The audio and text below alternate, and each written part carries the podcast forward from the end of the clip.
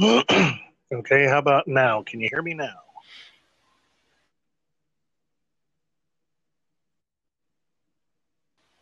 Testing, testing. Okay, hopefully you didn't just turn off the last link because I bat out for a second. That was me having disconnected an HDMI cable from my computer, not a Ah. connection issue. Yeah, that was uh, that was me disconnecting it.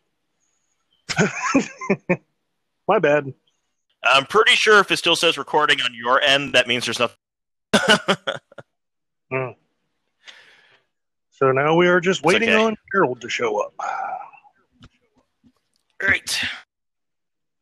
Going to be all Constantine all the time, or are we talking about something else too? Because I, I kind of only know about Constantine right now because my time has been completely used up by DC animated movies, the Infinity Saga movies, and uh, The Last of Us Part 2. Okay, there we go. Speaking of, The freaking messenger chat didn't actually update. I didn't know you'd sent the link. I was like, man, what's Ah. taking so long? And then I, I go just on a whim. I'm like, huh? And I and I like scroll, and then all of a sudden I see like three or four of them, and I'm like, okay, well, fuck, messenger. Why did you update? like, damn messenger, you had one. doesn't do me Um, any good if I don't know it's there. Right. Hold on, hold on, hold on. David, is he sounding like Max, Hedr- Max Headroom to you too, or is it just me? I think that's just you. David? Can you hear me? think- I think that's just you. Okay, give me a moment. Yeah, I I don't think he can hear you. Can you hear me, Gerald? Yeah, I can hear you fine. I can hear Evan too, but I think he can't hear us. That was the problem. Well, he was. there was already one recording, but uh, I thought it was like him having connection issues, so I stopped it and started it up again. But uh, while we're waiting on him, good afternoon, everybody. Um, interestingly enough, Gerald, uh, Gerald, the uh, the like 10 second or 12 second uh, we're not recording an episode this week had four plays so far. But uh, Is that what everybody liked? Everybody liked hearing we weren't doing an episode. They were like, "Get in on this." like, wow, wow, people. Isn't that nice of you? But uh, yes, so this is Gaming Sessions Podcast. I am, of course, David, aka Vincent DB82. Uh, we have my friend down the street from. Hold on, because I'm still having connectivity issues. I'm gonna bow out for just a second and unplug and plug back in my router Mhm. and see if uh, see if it'll make it easier for me to hear everybody. Because right now I'm getting like All right. every Yeah, third word. Do what you got to do, man. And that there was my friend down the street from the next, tur- uh, next town over, Evan. And of course, my co host. Yep, Gerald, aka Suki Node. Glad to have everybody back. Uh, hope everybody's been doing well. Hope everybody's been keeping safe. Mm. Speaking of, uh, has your state mandated uh, face masks yet? Uh, not yet, but more than likely, we're probably going to be doing a re-shut down. We're most likely going to do a re-shutdown like uh Texas, um, Hmm. Because we've been reopening up, and more than likely, our big cities like Fargo are probably going to get hit real hard. Um, Hmm. so, and it hasn't happened yet that I am aware of. I, I think cases have been increasing, but it hasn't been like in Texas and uh, Arizona.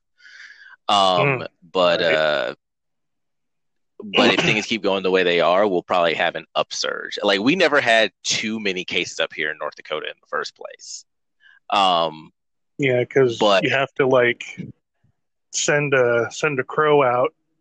You know, then the crow gets the Pony Express rider and all that good stuff just to be able to say hi to someone, right? yeah. So, yeah, um, things that happened this week. I'm going to go first because uh, Christy went back to the hospital. She's back home now, though, so it was only a two day stay. Um, unfortunately, her uh, digestive tract is uh, not having any of her shit, literally. Mm. Well, this was and, part of the uh, infection, right? Because that was part of what the problem was, is that there was something going on in her intestinal tract where she didn't have enough of the good enzymes. I think. Oh, like like literally, her intestines don't want any of her shit, but it's still staying there. Ah, Yeah. And uh, my Xbox controller, the left shoulder button decided to crap out on me. But luckily, it's one of those uh, knockoff Elite controllers, so it's got two extra buttons on the bottom. And I just reprogrammed the uh, right handed button to be my shoulder button. So that's a, a crisis averted for now.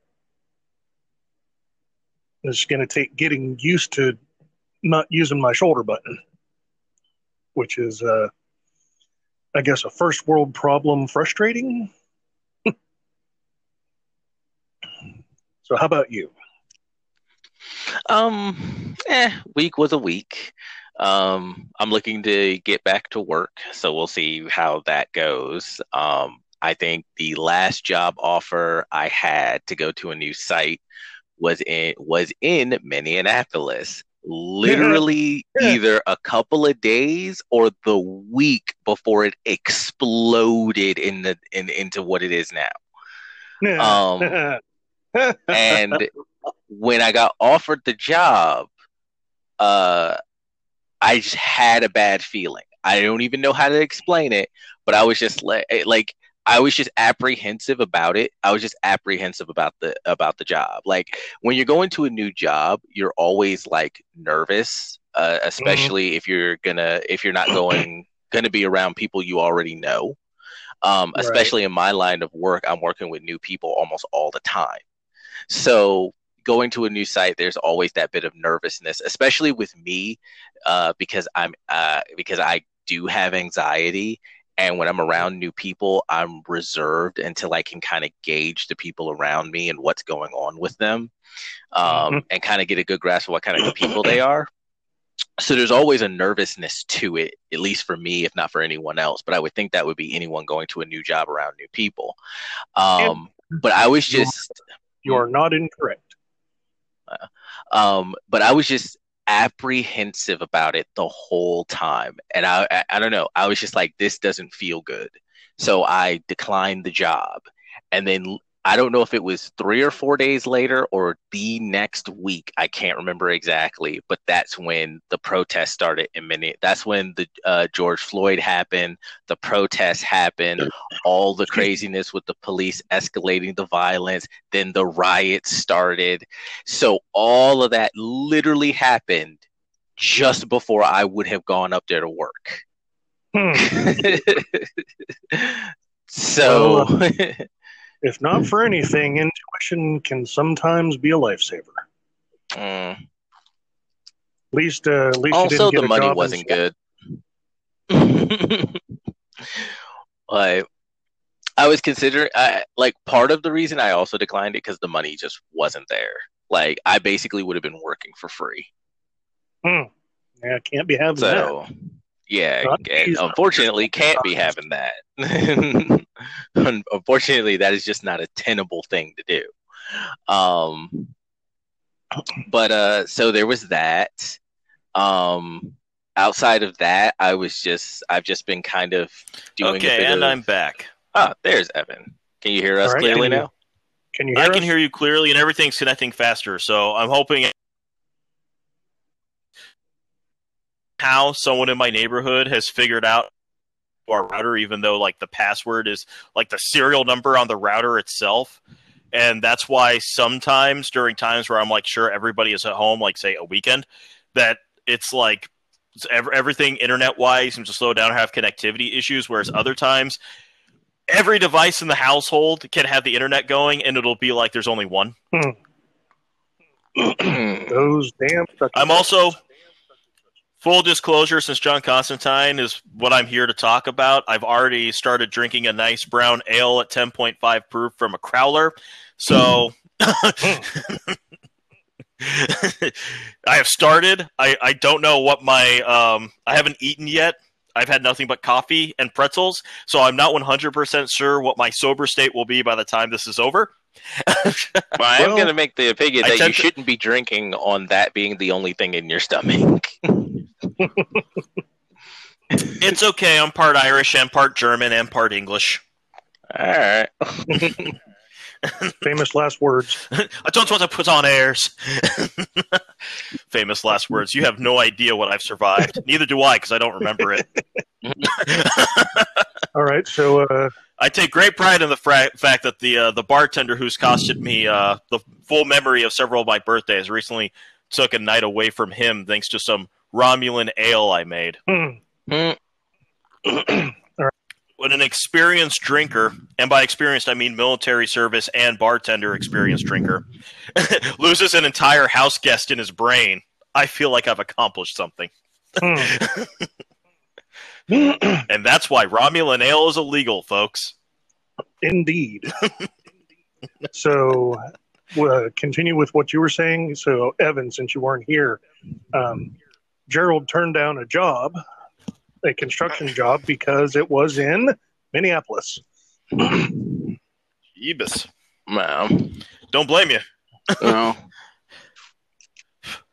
But uh, outside of that, just been um, working on, uh, been doing uh, uh, editing, been trying to keep up on writing, uh, been consuming media, reading. Um, I ended What, you're up. writing? Mhm. David, why haven't you added him to our I group? did. He has. He just he just Oh, doesn't okay. respond all the time because he's you know Ah. doing other stuff. Nah. Uh, unfortunately, I don't have the eh, eh, doing everything, all the personal projects that I'm trying to do. Um, I don't have the time frame to be as frequent with uh, the the quick writes that you guys do, um, and it's uncomfortable for me. I don't know how else to explain it. If, if like if that's understandable, it's uncomfortable for me to Sounds write like that you're way. perfect for our writing sprint. Yeah. Well, that's the whole point. Well, The pressure right. of a deadline. Well, I like not, a, not a deadline. The idea is that you just write. You don't worry about the quality of what you're writing. You don't worry about whether or not you're going to put it to print or anything. It's just for one hour, it's to write. So it's basically like muscle memory. It's the same reason why you're repeating the same moves over and over and over again in combat training, Well, so that you're so that you're physically just more attuned to it, yeah. and the psychological effect will just come afterwards. Mm, okay. Um, but I'll, I'll I'll try to get more in tune with that then. But I, I like to sit down and when I write, just write until I'm done writing. That's that's how I like. You can do that. I they have already had several sprints where it's like an hour or so later, even as I'm responding to things that David and like Bobby and stuff are saying about their uh their turns. I'm still like often like writing because I'm just like I'm not done with this thought. This is getting on the page right now. Um, right? Oh fuck! Fuck! Fuck! Fuck! Fuck! Fuck! Fuck! I need to find the. Yeah. All right. That's exactly the mindset of a writer right there. Mhm. Put well into words. Thank you, David. Okay. Be- For those who aren't writers, if you ever want to know the psychology of a writer, what David just did there, honestly, go back to the first season of The War- Wire, where those two detectives are going over the crime scene, and all the dialogue is just variations on the way you can say the word fuck, and you pretty much get what the brain of a writer is like. Hmm. Or one of my favorite phrases is, uh, "I'm gonna bash my head against the computer and hope words come out." Mm, sounds like something Alan Moore says to himself every freaking day, So, which his novel should be delivered in my mailbox any moment now. Hmm. He wrote one. And because he's Alan Moore, naturally it got nothing but positive reviews. Hmm. Also, it's very, very long, which is no surprise for anybody who knows what his art um, art directions are like in his scripts. He's famous for writing 150 page scripts for 22 page comic books. hmm. Most of it art direction, because you can't fit that much dialogue in a 22 page comic book. indeed. So, are you're finished with your week then, Gerald?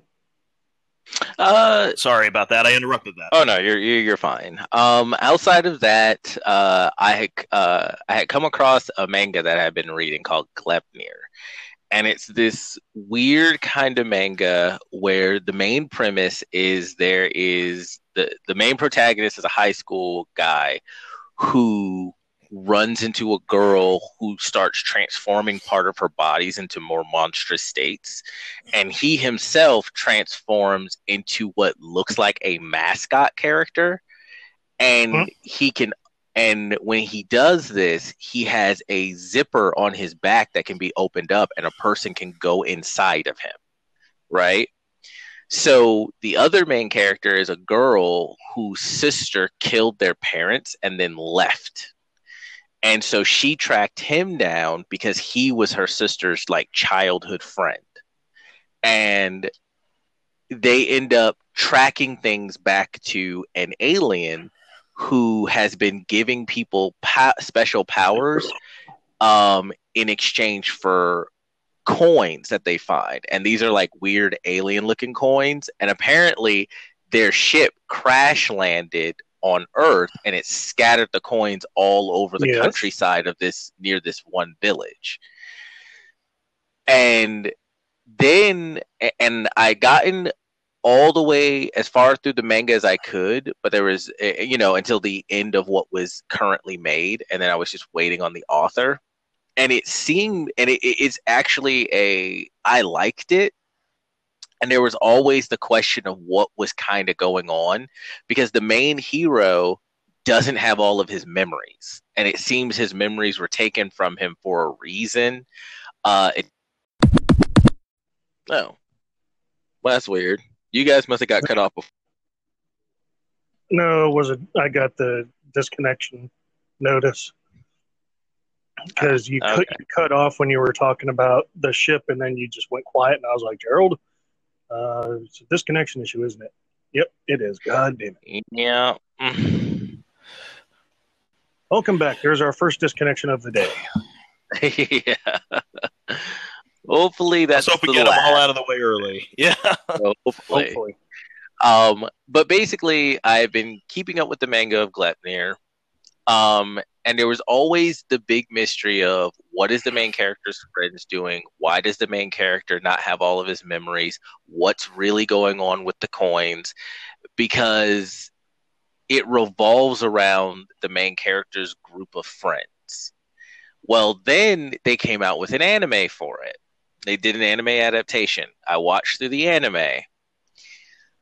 And if the ending to the anime is the same ending to the uh, manga, it's dumb because it is based off the fact that their entire group of friends are shitty people. So I'm going to spoil this. So for those of you who might be interested in Glepnir and don't want to be spoiled, now is your time to skip about two, three minutes ahead, or just know that this is the spoiler portion. So five, four, three, two, one. So this is basically what happens. One of their friends, and let's see if I I wrote down every. Okay, so it's a group of like six friends, right? And Shuichi is the main character. Elena is the second main character. Then there's Kaito. Kaito is a childhood. Uh, it, it was all a group of childhood friends, right? Kaito is the group is the is the friend that went either moved away or went to school in like the neighboring town, village, or city. Shuichi and Elena's sister were, of course, part of the group. Shuichi is the main character. Then there is Naoto, Kaito, Hanuka, and Aiko. So the friends had all been separated for a little while. So this is what this story is pretty much based on, right? Aiko was being bullied like really hard at school. And I don't know how Japanese social structure is. I know it's very rigid and can be very uh, restrictive, and they can be very much more interested in appearances than what's really going on. I mean, even Western culture is like that, but apparently it's even worse in Japanese culture. Yes Um, and no. It's um they're very strict about the educational part itself, but people are people, especially when you're teenagers. So Right. if you want a good idea of what it's like, I recommend um even though this is a lot of like satire in the true sense of the word, not the idea of a source of comedy like we think of it. Um, Mm. The actual novel version, or even the comic book version of um, Battle Royale, is really good about that. I watched the movie of that. Yeah, but basically, Um, Ico. there's no ver- there are three versions. None of them are bad, but the movie is hands down the weakest. That's fine. Uh, The movie is just what I happened to be happened to be the thing that I saw offhandedly and was the easiest thing for me to consume quickly because I had, at the time of finding the movie I had no idea what uh, battle royale was. Oh, that's cool. Um, That's a lot of people's first experience. Just all I'm going to say is 600 page book. Uh, if you get the hardcover versions, the manga is five volumes long, and if you read manga, you know how thick those hardcovers are. yeah. Hour and a half long movie. That's all I'm going to say there. Well, movie adaptations are usually not a good representation of the actual literature. Um, uh, it depends. It but varies, but in that case, it's just um. Sorry to interrupt again. It's just uh, what I'm saying is when you have something that's that long and a movie that's that short, it tells you something about the adaptation, in my opinion. No, no, you're correct. Um, but Hmm. getting back to the subject, um, because I, I, I want to get through my uh, get through my week and make this as quick as I can. But I thought I, I wanted to explain this because Aiko is getting bullied at school, like really hard. They're writing like "go home whore" on her notebooks, on her desks. They're throwing her shoes in the trash can. Like and she's like one of those girls that sticks up for people. So she's actually stopped other people from being bullied. So everyone started bullying her. Um she was seen as like the goody two shoes. She's dating Naoto and Hanukkah is her best friend well they all get together again to uh as a reunion because they're all able to and Kaito I guess is coming back to visit or something like that. So they all get back together and Aiko isn't around. What well no sorry. Aiko is around but Hanukkah disappears. And they go to Hanukkah's like uh aunt and uncles because apparently her dad got arrested and then she disappeared and they and apparently she was staying with her aunt and uncle for a while um, and they went to talk to her aunt and uncle, but she apparently had run away from there. So they no one could figure out where Hanukkah went. Hanukkah just disappeared, and Aiko was acting like she just didn't care. Come to find out, Aiko had killed herself because of the bullying. She had committed suicide. Hanukkah ran into the alien with the coins, and what the alien does is like he says that he grants wishes, though most of the wishes have taken the form of people transforming into creatures. So weird, uh, weird uh, adaptation of wish. But she wishes to look like Aiko. So she basically takes Aiko's place. Kaito, Naoto, Shunichi and um uh no, Elena is the sister. Okay, sorry. Uh and Elena all figure this out because they're like Aiko is acting really weird. We can't find Hanukkah. What the hell's going on? They talk to the alien. He talks about how they can make wishes and Kaito realizes that one of Aiko's current mannerisms is a mannerisms he's seen in Hanukkah. So he brings up the the uh, the hypothesis that Hanukkah took Aiko's place and murdered Aiko. So they all think that Hanukkah murdered Aiko because Hanukkah didn't really have the greatest life. So they think that she murdered Aiko and took her place because Hanukkah was also in love with Naoto, who is dating Aiko. So for them, all those pieces fit into place. Then we go to Naoto, her boyfriend, and he's thinking back to all of the uh, of her getting bullied as hard as she was, and he puts two and two together and realizes that she killed herself and Hanukkah just took her place. So he doesn't tell the group this. He just goes, "We should just leave it." And Kaito's like, "What?" And he's like, "No, we should just leave it alone. She hasn't hurt anyone else, right? We should just leave it alone." And, and and just continue like nothing has happened. And then Kaito is like, no, we can't let her get away with it. And Shunichi and Alina are like, well, we'll go to the police. And he's like, the police aren't going to believe us. And we can't tell them about the alien because the alien has already stated that if, you know, anybody were to try to hurt him, he'd have to defend himself. So he, so Kaito is on the notion that they need to kill Hanaka for her killing Aiko, right?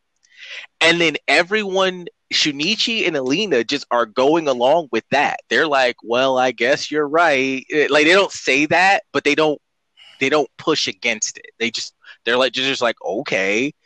And then Naoto just wants them to just forget about it and and not do anything. And then through a couple of flashbacks, you find out that Kaito had a thing for Hanaka when they were younger. So he confronts I he confronts Hanaka. Hanaka comes clean about the fact that yeah, she took Hana she took Aiko's place. And there's a there's a moment in that when they're talking where Kaito asks her, "Can't she just go back to being Hanaka?" And Hanaka goes, "That person doesn't exist anymore." And then he hmm. kills her. then we find out later that they find they found a letter from Aiko explaining that she committed suicide because of all of the bullying and that she asked Hanaka to take her place and not tell hmm. anybody. So I was like, so now the big problem is Kaito, because of that, he goes to the spaceship gathers 100 coins. Because if you gather 100 of the coins the alien said that he would grant any one wish you want so kaito is at the spaceship and he gathered the 100 coins and he brought hanaka back from the dead. But of course when you bring someone back from the dead that never goes well so now they're trying to kill Kaito and the thing that looks like Hanaka that he wished into being that is literally a threat to the entire planet. And I'm like, wait a minute. You mean this entire situation was caused by a group of shitty people doing shitty things and now they have to fix their mess? Hmm. Well, fuck. That ruined that whole story for me. Like mm. because I am not gonna lie, from my point of view, everything that just got said for the last few minutes is like someone trying to explain like a decade's worth of um, a soap opera plots to me with complete with the character and going into specifics with each character's name and saying them by name. So it seems like the kind of thing uh, very similar to like when we were talking about Lock and Key a while ago, where if you're not watching it or reading it, you're going to be lost. Mm. Well, but that is ba- that's the story. There's there's nothing else. There's no, like literally as the the main character shunichi you start off with him. He meets elena's sister. She tells him how elena apparently went nuts and killed their parents burned down their house and left her alive and then disappeared. And in their uh and she wants to stick with him because she thinks he's the best chance she has of finding her sister and finding out why her sister went all homicidal and shit. And as they're chasing her sister, that's when they run back into the rest of his friends. That's when they discover that Shunichi's missing memories. And then when he gets his memories back about everything that happened in the past that led up to the current situation, which is Kaito being like this superpowered being because he got 100 coins, protecting a literal wished natural disaster that could wipe all life off of the face of the planet.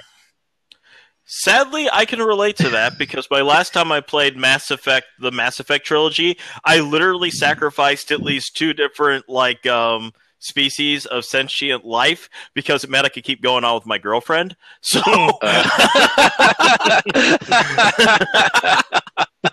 I well, wish I could say I wasn't that horrible person, but I'm not 100% sure I wouldn't do that in real life if I'm that willing to do that in a virtual world. I am that emotionally invested in. Uh, otherwise, I feel like I could sum up everything you said uh, into a simple phrase of teenagers are the fucking worst. And we know it's true because we've yeah. been teenagers before. yeah. Teenagers are kind of the I take fucking that worst. I actually got to take that back. You think teenagers are the worst, but if we go into detail about John Constantine, like I'm planning to in this, we're gonna find out there's something worse than teenagers. Yeah, I got some stuff to say about Constantine, but but moving on, that happened. which- Constantine. Con- oh, is it Constantine? It's actually pronounced Constantine. Oh, Yes. okay. Yes, every movie and TV show has gotten the pronunciation wrong, and before anybody wants to jump in and be like, "Oh, you're one of those fans," or something. Alan Moore, the guy who created the character, firmly established that is how you pronounce the name. Plus, almost every single writer who has handled at least the original Hellblazer comic that he was the main character of, also put it in writing in the comic itself. Hmm. And there are actually people who have that name similarly spelled that have it pronounced Constantine that are actually really happy about that because they keep getting annoyed at how people mispronouncing their names just because of the spelling. All because Hmm. there's one historical figure who's famously got the same spelling named Constantine, so everyone just assumes that's how you pronounce pronounce it. And we're talking about the Emperor, right? Yeah. I mean, in their defense, that that guy has done more for history than like most of the actual historical figures we talk about. Like, if you don't consider him one of the most famous, he is definitely arguably the most influential in modern days, with only maybe a handful of people that we could argue are more influential as him, and even fewer that we can say are as influential. Hmm. So I'm going to spoil Like- it for Daryl. Uh, Mhm. using using that uh that oft used um soap opera plot twist. It was all a dream. Mm. Wouldn't it be though? Um, there are stories where it's all a dream would be an improvement. Sadly, those are never the stories that use it. that get them right. Never the stories that get it. Um, let's see. Past that, um, I was watching the PC Gamers uh, reveal, and they revealed a bunch of new games. Uh, one that really caught my interest was Othercide, and it's a it's this tactical turn-based uh, sort of RPG game um, developed by Lightbulb Crew it seems very Sisters of Battle because it's like uh, you have you uh, control three uh, sisters, and they're called they're all called sisters, and the whole game has the aesthetic of being black on white, and the only color is red. So each sister has like a red Ah. scarf, and whenever you do damage, the blood is red, but everything else is black and white. It's very stark. You wanted to say I like that because I really wish more people took the Sin City movie approach to black and white more often, Hmm.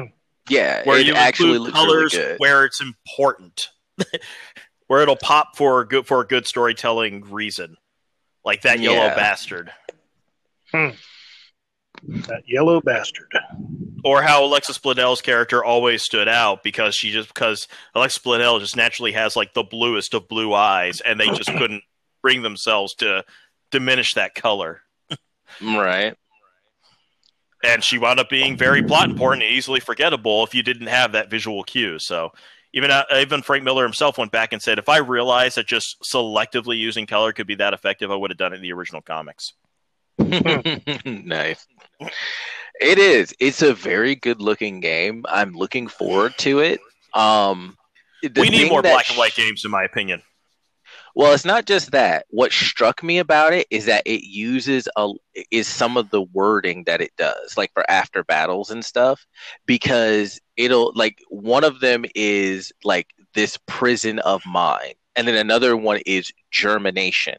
And then they showed the system behind how you use the sisters, and basically think of the sisters like uh, the easiest comparison I have is in the Matrix movies uh, or in the Matrix series, there's that scene where they show all of the human babies being born in the fields where they're in their little like uh, bubble placentas and they're being gathered and harvested by all the uh, robots.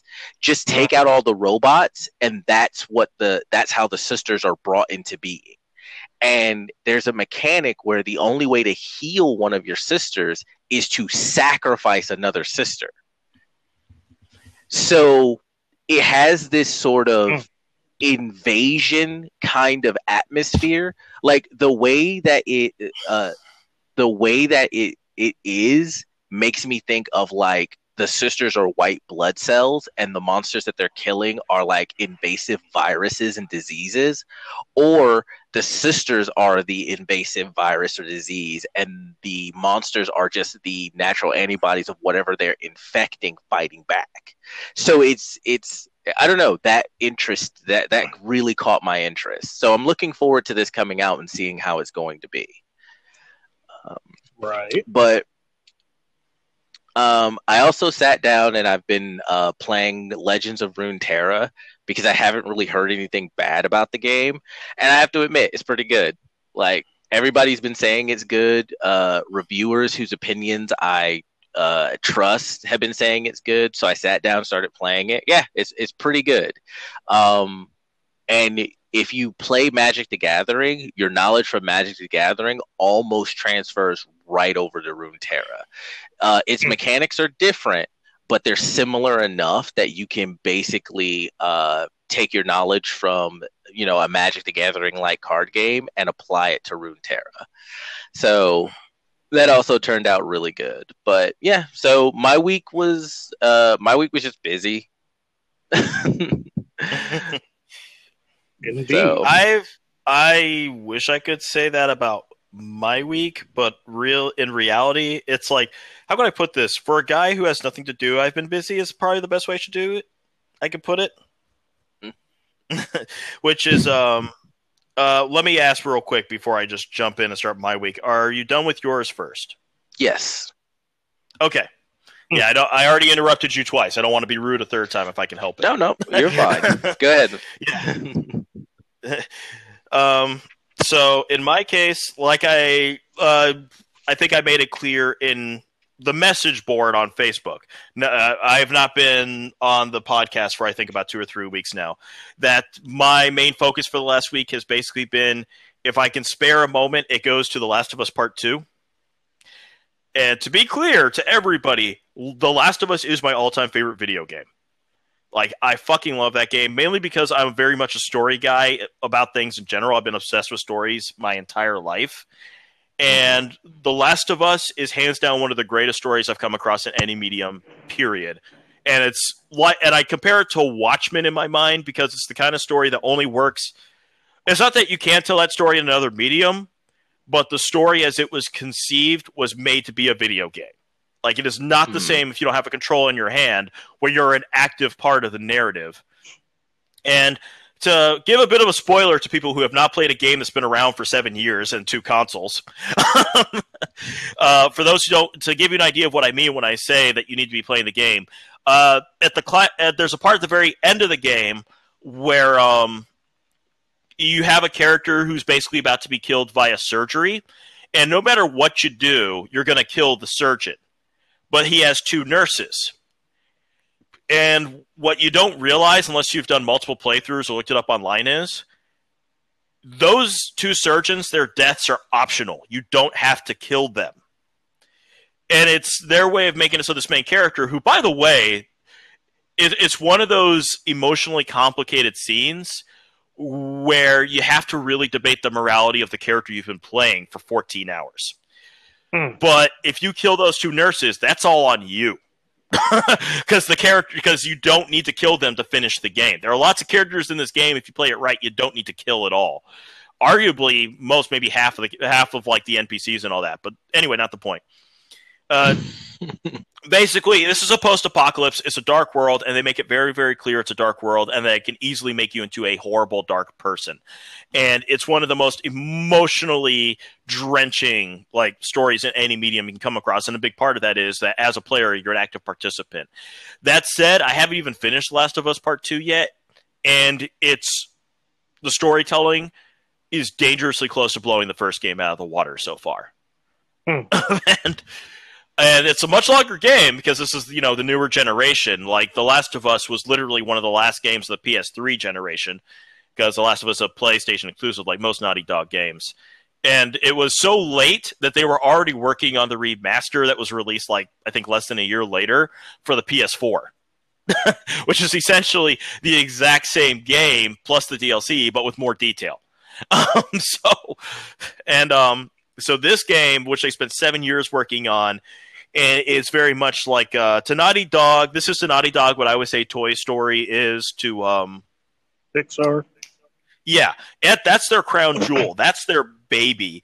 Like these other, their other children, they may fuck with and make mistakes on, but they are not gonna fuck this one up. And this is a this has done a very good job of it. And they took some major risk. Uh, from what I heard, the ending is controversial for those who have finished it but uh, a lot of people are upset about something that happened. Like basically, the inciting incident of the story in this game, something that upset a lot of people. I the only reason I'm shocked by it is because of the execution. Uh, let's just say I kind of figured what was what is the inciting incident in my mind was going to be something that happened before the events of the game so it happening does not surprise me or shock me but how it happened like my roommate who has uh, a peripheral connection to the last of us at best because he's seen me play a few scenes of the first game was really hardcore affected by it when he saw that scene it's the only way i can think of to put it um, so aside from that, my main thing has just been, um, and I'm sure David, you're aware of this for the last two or three weeks now. I've started a project uh, of live videos on Facebook. is one of those little things I do to help people pass the time. Mm-hmm. Uh, where it's up to usually twice a day when I have a day that I can do it, where I compare the DC interconnected animated movies to the MCU more specifically, just the MCU movies that are necessary for the Infinity Saga. Because when you look at about half of those MCU movies that have come out, are you can really they're just world building. You they are not necessary to the actual narrative of the Infinity Saga that uh, leads up to Endgame, to Avengers, uh, Infinity War, and Endgame. So I've been doing like a back and forth between those two. So I've been putting myself in a position where I had to watch two movies a day, and um, it's been an up and down roller coaster for those DC movies because some of these are the ones I've been watching for the very first time. Uh, I'm usually about a movie or two ahead of what the videos I put out now. So I've already watched the next two movies I have to talk about. I'll probably uh, do a couple over the weekend to make up for lost time because there were three days I didn't do any videos because I was doing a favor for my GM, my job that I'm furloughed now, furloughed from right now, as well as having a day where I got a headache so bad it lasted a full 24 hours and it kept me more or less bedridden for the better part of a day.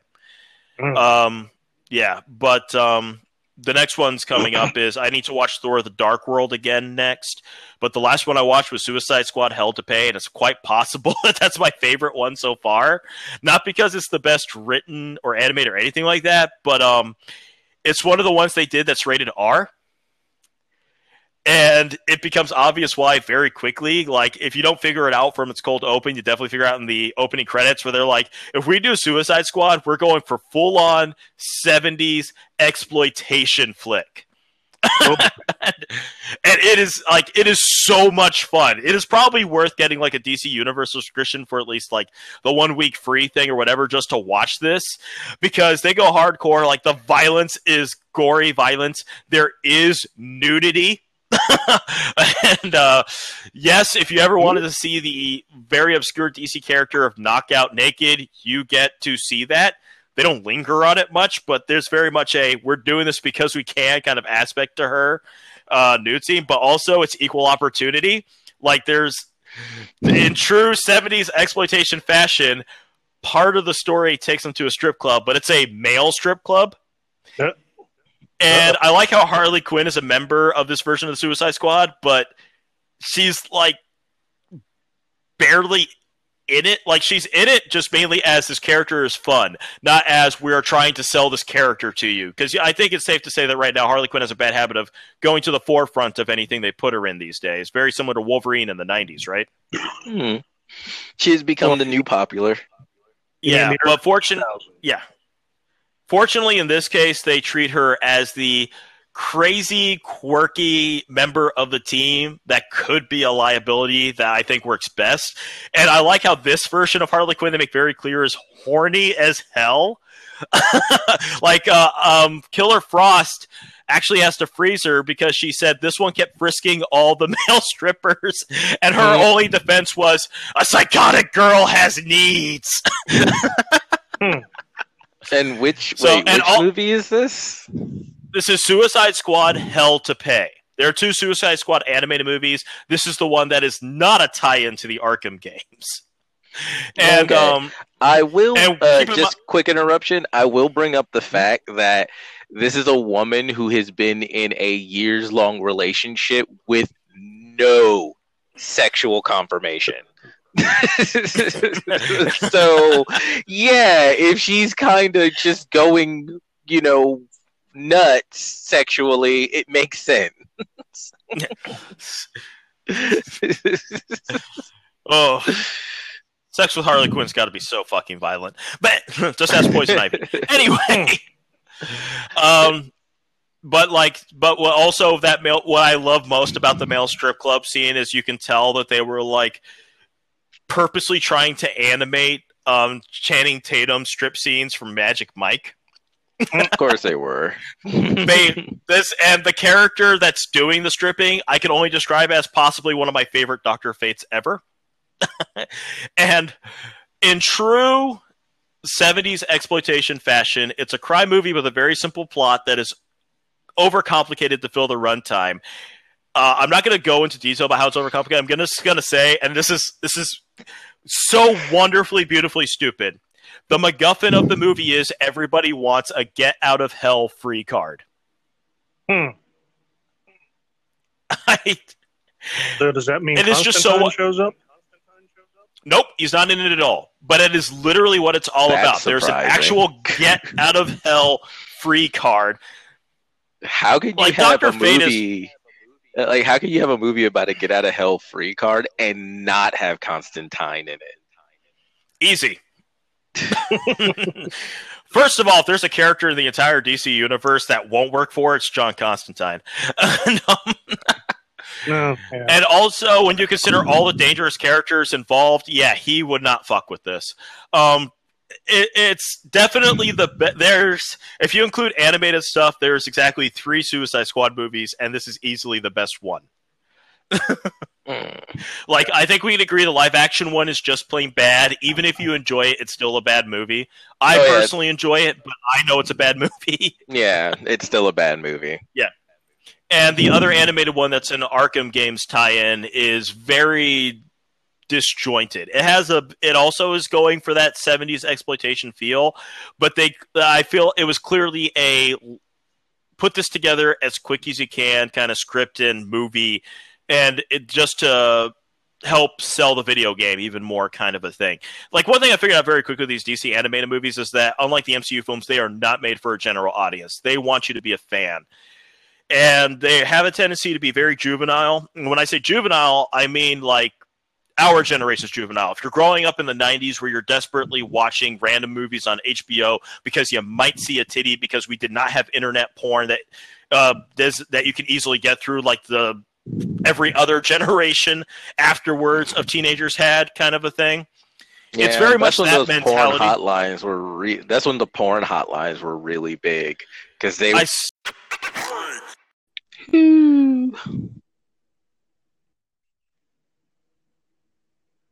Okay. Disconnection number Mhm. two. Looks like it's gonna be one of them podcasts.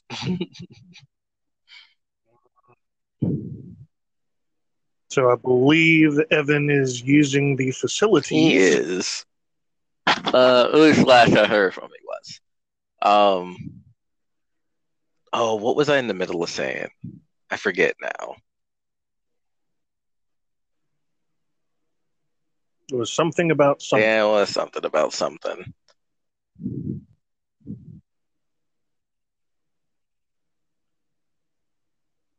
Not sure why I'm doing reckoning when I don't have any motes to wager. Oh, that's right, because uh, I'm in a fire team with uh, Jared, Sasha, and Jack. And I guess I'm just going along and doing whatever the fuck they're doing. Eh, there are worse things. It's fine to just go along and do whatever and do what the fuck they're doing.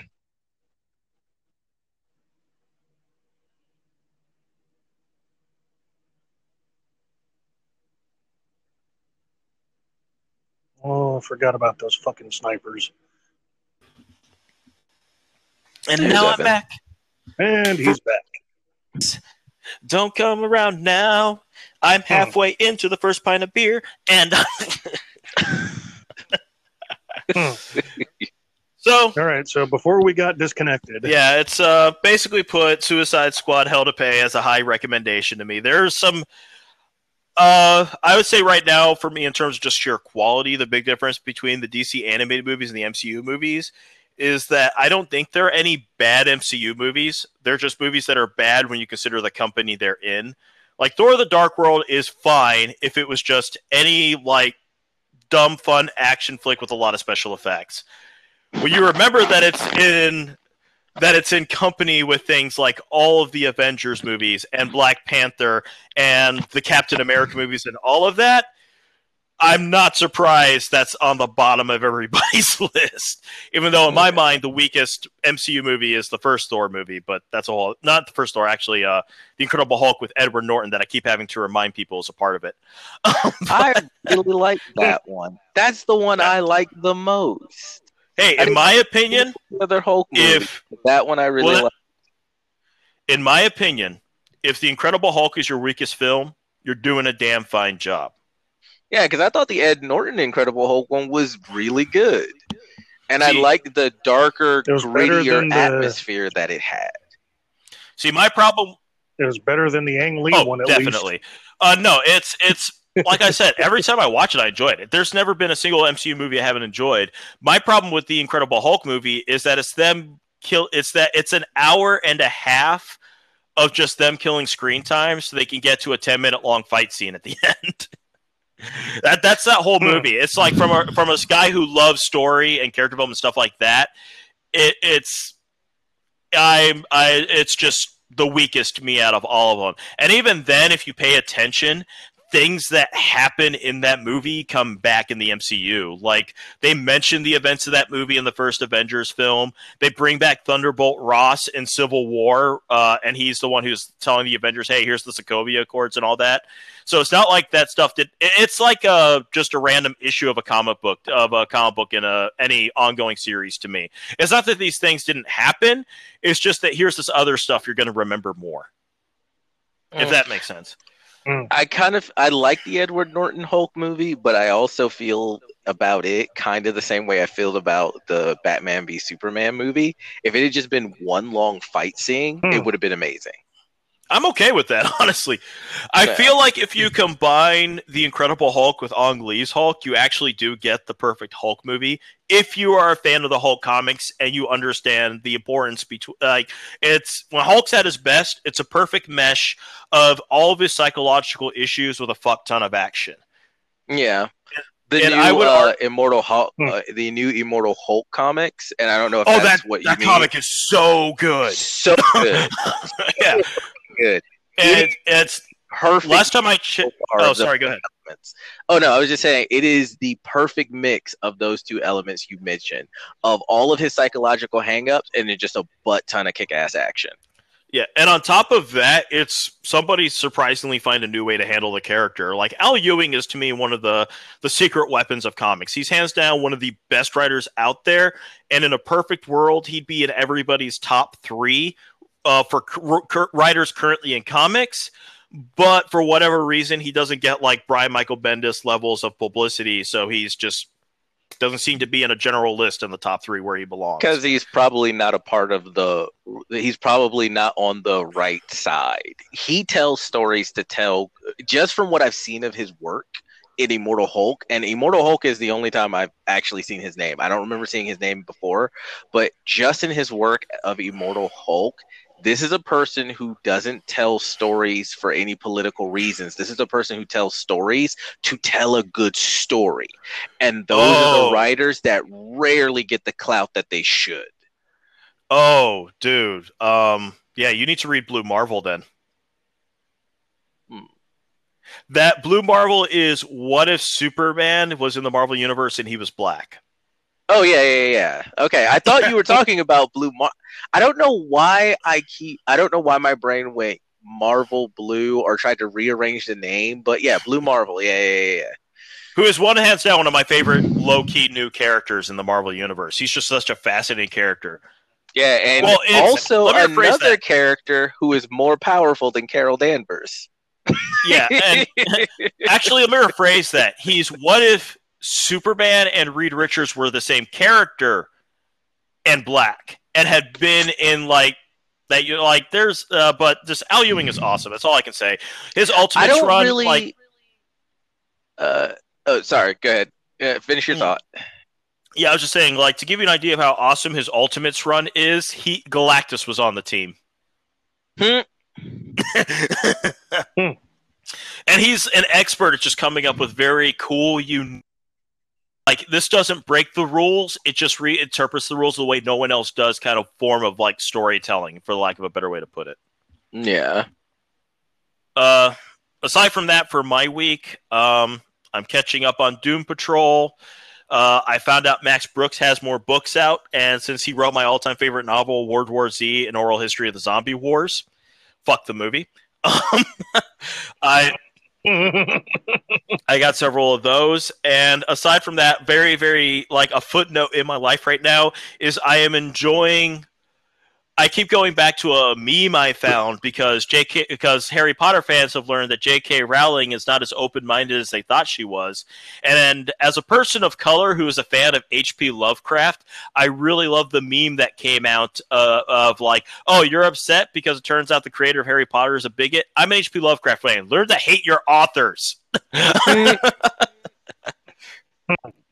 I feel like this is just a whole lot of Harry Potter people are learning. The story is bigger than the creator of the story. Focus on that. Mhm. I mean, after all, Alice in Wonderland was made by a guy who was like, uh, who thought that algebra was stupid and really wanted to bang an 11 year old blonde, uh, blonde girl. So the more you hear about There goes your stars, the less childhood. you want. Mm. Uh, in his, and I use the term defense extremely loosely, that was actually considered okay at the time. yeah, well, we went over And- the perspective of what's good and what's evil and how society, the whole of society, actually decides on that. So, We are not going to get a better segue to John Constantine than that. Okay, so Mm. Well, no, we'll we'll wait. Let's do our reviews, or we're not gonna, or we're not gonna be able to do our reviews. So let's just get our reviews. I'm not done. finished yet, but The Uh, Last of Us Part 2 gets two thumbs up. In fact, I got a cat right next to me. I'm going to put her thumbs up too for this. So that's four. Um, I'll just have to go. I will have to go with. Uh, I will have to just uh, go with you on that because I didn't. I I had no interest in The Last of Us. So Oh. like apo- zombie apocalypses just don't interest me. They just don't. It's not a zombie apocalypse. It's It's not like you're thinking anyway. It's well, it's not. It's not like 24 days later or World War Z, but basically These are not walking corpses. This is a fungal infection based off of a fungus that actually exists and works the way it does in the game. It just Mm. doesn't function on humans, at least not yet. But what, Hmm. uh, much like how World War Z and Oral History of Zombie Wars, the books, if you call it just a zombie fiction, you're doing a great disservice considering the amount of detail and research Max Brooks put into uh, the state of the world at the time and the politics and everything that was going on individually in each country. So too are you diminishing The Last of Us if you think of it only as a zombie-like post-apocalypse, because it's like to give you an idea of what the game is actually about in terms of like the enemies you face. There's only four different types of infected, but there's like at minimum, and I never looked at all of them to find out for sure a half dozen different types of actual human survivors you have to deal with throughout the game. Hmm. So really it's about dealing with the fact that in a post-apocalyptic world, society means nothing. You will be a horrible person just for the sake of getting one more day out of it. And you are and it's because you are living in a world full of other horrible people who are being horrible for the same reason you are. Mhm. and it's all about how it's not easy on any level. Like my recommendation personally, if you want to see if I'm overselling it or not, just watch a game, just go to YouTube and watch a playthrough of it. Because the story is Hmm. so good that even that slight disconnect that, the, that you're not meant to have with this kind of storytelling because it is a video game, Mhm. you're still going to see the pow- you're still going to catch the power of it.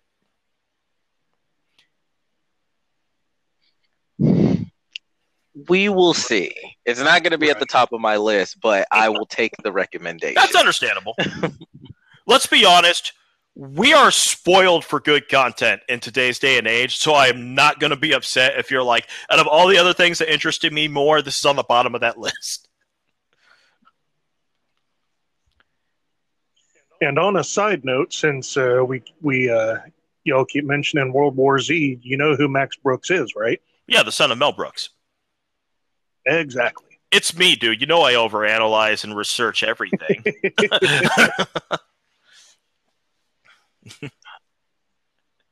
All right, so let's let's start with the most gruesome first. that goes to The Last of Us Part 2 again, then. Um, well, The Mist. Ah, I haven't watched it.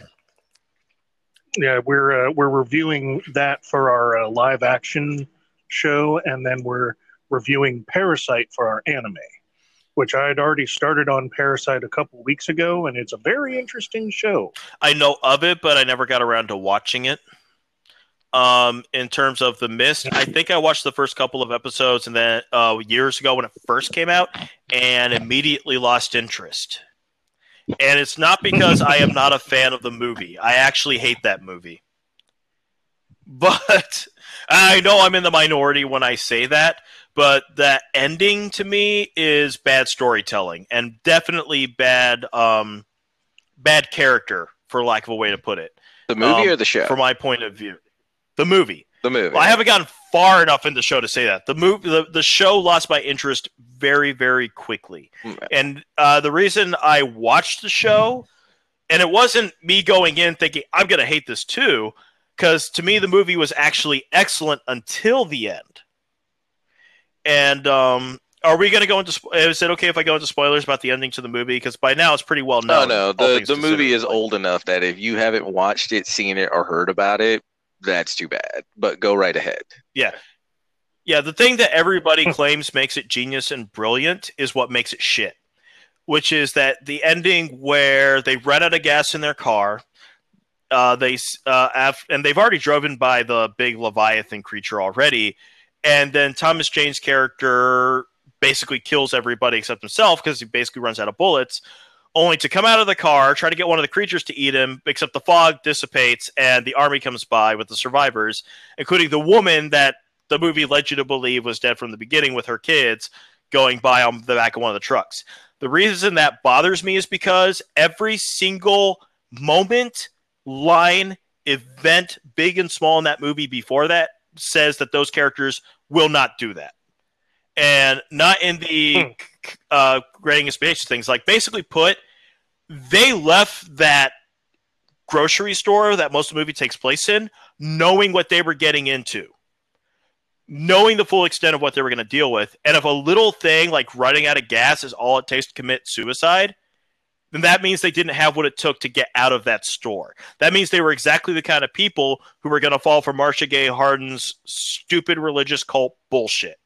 Mm. Not one of the people who actually escapes, and then even adds the fuck you of driving in front of the window of the grocery store to show everybody that they made it before going off into the wilderness those were survivalist and not the I believe the Y2K thing is going to happen. I've stored up a whole bunch of like guns and canned survivalists that are failing miserably in this current situation. but I like actual survivalists, the people who really do live off the land and even thrive in it.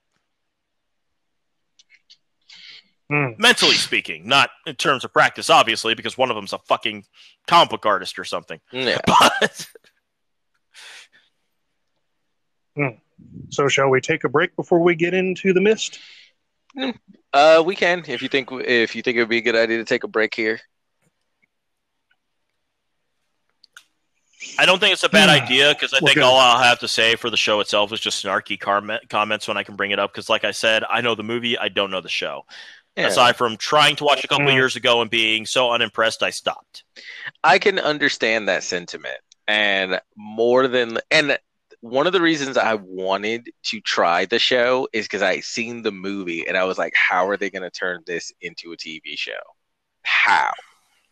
This actually is the Hmm. kind of book that is probably best in a film media, not a TV show. Oh, it wasn't a book.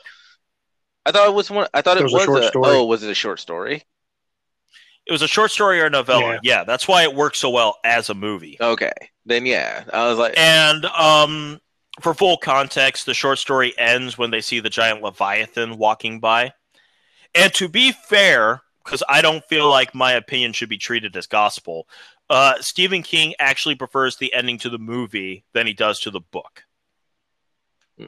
or the story, I should say. Yeah.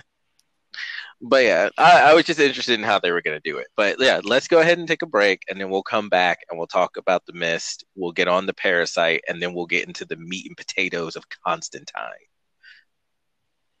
With snarky comments from Indeed. Evan. Oh, and Flashpoint. Because Oh, we, God. we were also going to talk about Flashpoint. uh, if Constantine goes Damn on Barry. for long enough, we'll just save Flashpoint for another uh another cast. Bonuses are not the worst thing. Bonuses are not the worst thing. In fact, most of Flashpoint is the bonuses if you're talking about the comic. So hmm. All right, so we will be right back after this. Everybody grab a drink. after Visit your these local, uh, messages, friendly- Will it be right? Visit your friendly, Yeah, you're right, already visit your tipsy. friendly local neighborhood toilet. Yeah. In my defense, All I do voices We'll be- sober. He he does. we'll be right back. All right, there's one. There is indeed one. So I'm gonna have some uh, maybe snarky comments about this episode myself. Oh, why? Well, let's just go ahead and start it. The episode begins with a dude waking up in the middle of the woods. He's wearing uh, an army combat uniform, the new digital zip up uh, blouse cam, uh, you know, camouflage. Mhm. First thing that immediately came to my mind when I saw this dude, like you There's better have a profile. Yeah, I'm here. I am on the uh, edge of tipsy going into drunk, and so I'm hoping to keep this feeling when we get to Constantine. Mm. Keep it at tipsy. Keep it at tipsy. I, I, I Look, need if you don't understand- coherent if we're going to talk about this. Look, let's be honest. We all know Constantine is married to nicotine, but his mistress is alcohol. Indeed. So, li- like I was saying, the immediate first thought that came to my mind was this dude better have a shaving profile because he's got a beard and he's in uniform. Which guy? Uh, the, uh, The uh, opening guy, let me see if I can find his name. I wrote it down. Brian Hunt. Um, In the show? Yeah. Brian? yeah, Brian Hunt. Or at least that's what he like. He pulls out his wallet, finds his debit card. It says Brian Hunt. There's a German Shepherd sitting next to him whose name is Rufus. To be clear, because I came in a little bit late, this is a character in the show, right? Yes. yes. Uh, Okay, so when the this- show opens up, when the show opens up, we are introduced to a soldier who wakes up, and there's a dog next to him. Um, and then we see the mist rolling in. So that's how the first episode actually starts. Right. Yeah. So If I remember correctly, and keep in mind, a lot of my memories have been excised of this show. So I just remember it in generalities. What was bothering me was, um, and a lot of shows have this problem, especially in the first season, just the better writers deal with it better than others, is that they try to compensate for what I like to think of as the, um, and this is a big part of why geek stuff in general has trouble going mainstream with very few exceptions. Hmm. That they overcompensate by overdoing it on the drama with characters. Oh, that was a big, uh, big key point in this first episode. So much drama, Yeah, but uh, like this. I just want to say it now. Like the best geek shows I ever saw or come across, like Battlestar Galactica comes across first, are the ones that don't go that route. Like they let the story create the drama instead of trying to put the drama in the story. mm. indeed. That is one of those moments of like creative wisdom I can never create sober. What the hell? Indeed. So uh, he gets up, has the dog, you know, walking with him, and the dog runs off into the mist. And of course, he, this was my next line, he ran into the mist, ran in all capitals, trying to find, trying to find the dog. Yep. We we hear the dog barking, then all of a sudden a yip of pain, and the dog, his body is hung from a tree branch. Its head is on the ground, and there's viscera all over the place. And let me point out here that this was done behind the soldier. Like, d- like the dog was impaled on a tree branch. The soldier was facing the other direction and was only six, seven feet away from where the dog was impaled. Yet he wasn't dead. So that already tells you how this is going to go. Hmm. That already course- tells you a lot about this story. Consider if you Well- know anything about the myth before going into the first episode. Well, can, um, to actually really add on to that, you kind of already lost me with that description because having watched the movie, I know it's in the mist. And what you just described is the kind of thing a serial killer does or a soldier in a war situation because that's psychological warfare against the your enemy. And that's what I thought. victim, and that's yeah. yeah. and that's what I thought too. I was like, wait, there's supposed to be dangerous super predators in the mist. Why the f would they cut the dog's head off and impale it on a tree branch? They would just eat it, and then he would get eaten because that's how that works. Like, what is Hmm. this? Yeah, this- I was like, what is this crap? Yeah. Which already we have the first problem there. Now, clearly, from a creative standpoint, what they're trying to do is establish there's evil in the mist. I think if you're thinking in terms of good and evil, in regards to the story and especially the creatures in the mist, you've already fucked up. Mhm. Because in the animal kingdom, there is no good and evil. There- There is simply survival and sustenance. There's prey and predator, lunch or the eater. Well, no, think of it from the point of view of the prey, too. That it's all about evasion as well as making sure that the plants you need to survive are around as well.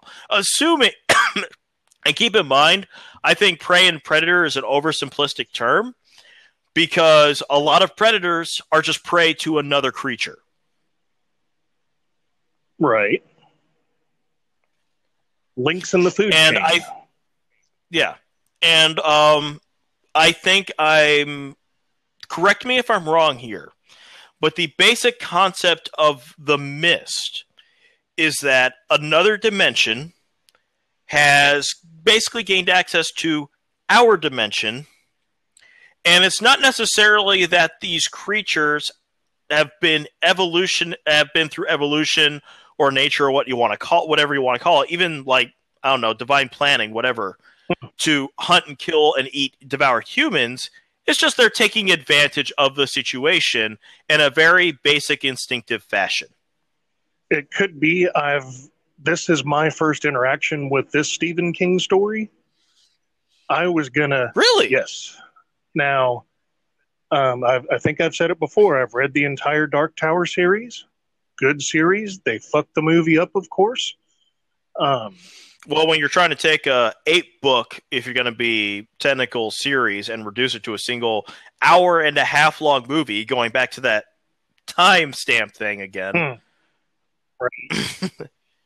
so Also, Akiva Goldsman just needs to stop doing any adaptations for geek stuff because he sucks at it. This man has openly admitted in an interview he doesn't get Batman. Hmm. Which, for those who are wondering why, if that seems like a non sequitur, Akiva Goldsman wrote the script for the Dark Tower film.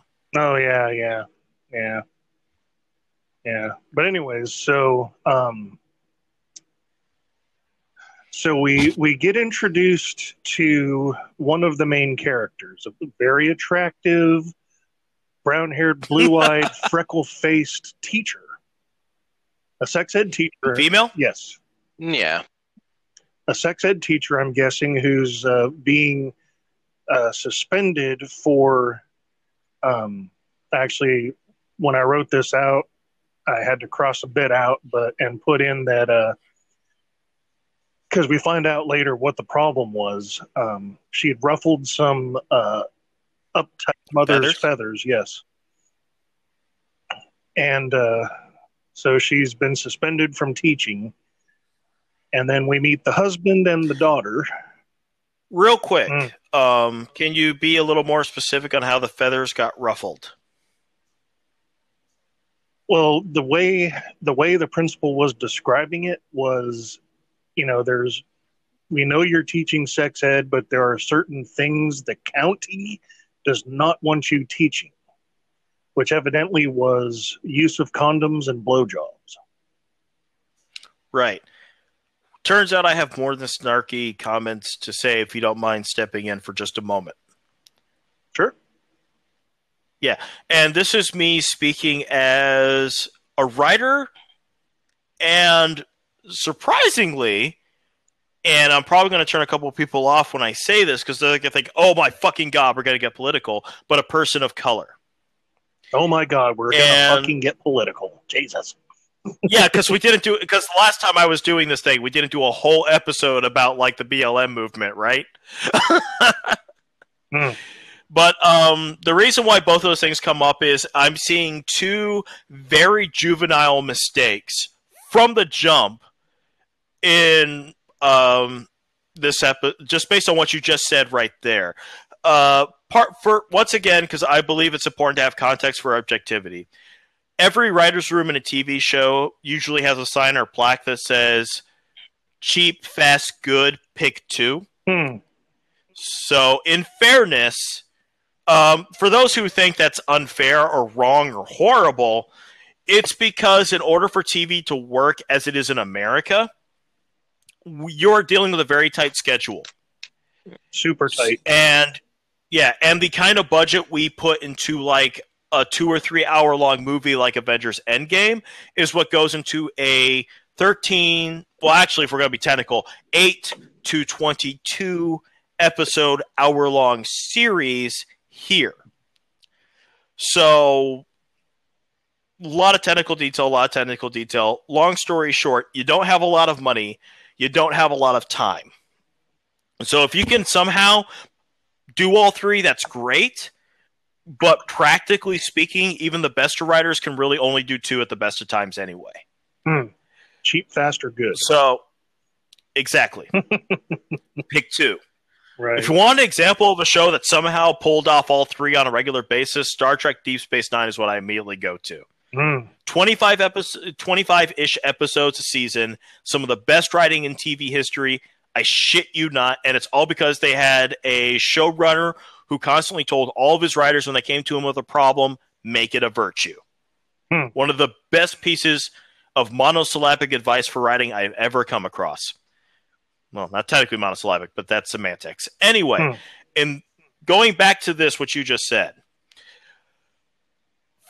First one's a production issue, which is, or more specifically, a casting issue. Let's pick someone that is agreed by the people in charge, not necessarily the general public, to be hot. Now, David, Hmm. I'm going to assume what I'm about to say is not um, insulting to you, but I see how a general audience can find it insulting. hmm When I met you, I met the woman who is now your wife. Mhm. She is not attractive by Hollywood or TV standards. She, like you, she's considered a biggin. Not anymore. Awesome person, though. oh, uh, health issues. Oh yeah, last two years. Yeah, that's yeah. Like she is basically what we have always been told by all of our entertainment we should not be attracted to. Is that a good way to put it? You think? Yeah, in a manner, yeah, I can see that. Yeah, and honestly, I'm not going to lie. Um, in my own personal experience, I am very single. and no, that is not an advertisement for myself. I'm just putting things into context. But my past experience has been with women of varying size, color, what have you. Like, to me, sex appeal is not just physical. Like, I have met women that look like goddamn supermodels that couldn't get it up for me if they tried their damnedest because they said something stupid or horrible and that killed it. Hmm. So automatically they're putting somebody forward that we have been, for lack of a better term, programmed our entire life to see as attractive. Conditioned, if you will. Exactly. Thank you. Best way to put it. Yes. On top of that, so that we then are instantly related to them more uh, based on um, so that we don't think of it as just like we don't feel bad that we're only thinking about them physically. They then give, in my opinion, what is just lip service to actual issues in the world, so that we sympathize with them.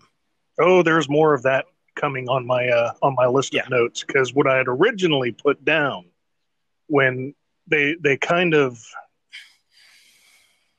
they leave it ambiguous as to what she was teaching as to why she was suspended so what i had put down was No, they Sex didn't. ed She was trying to teacher. teach them sex ed. right Yeah. well So, well, hold on. Let me stop you for just a moment, David. And I think whatever you're about to say next will actually help to add to this. This is where the I'm a person of color part comes in. mhm. Speaking as somebody who has seen lots of movies and TV shows that bring up racial issues, the problem is, like, from my point of view, we have too many Green Books and not enough Black Panthers. And what I mean when I say that is that they speak in very general, very wide range terms that say to a um, so that people can nod and be like, that is just wrong because we all know in the broadest sense that's wrong, while ignoring the actual specific details that Mm. apply to real life. And this is a thing where the sex ed thing is kind of safe because, Hmm. and this may be somewhat presumptuous of me. I know there are people in the world who are going to disagree wholly with this, but personally, I think they're factually wrong. Most of us use condoms most of us have received and given blow, uh, you know have received and or given blowjobs. We consider this just a normal part of our sexual lives.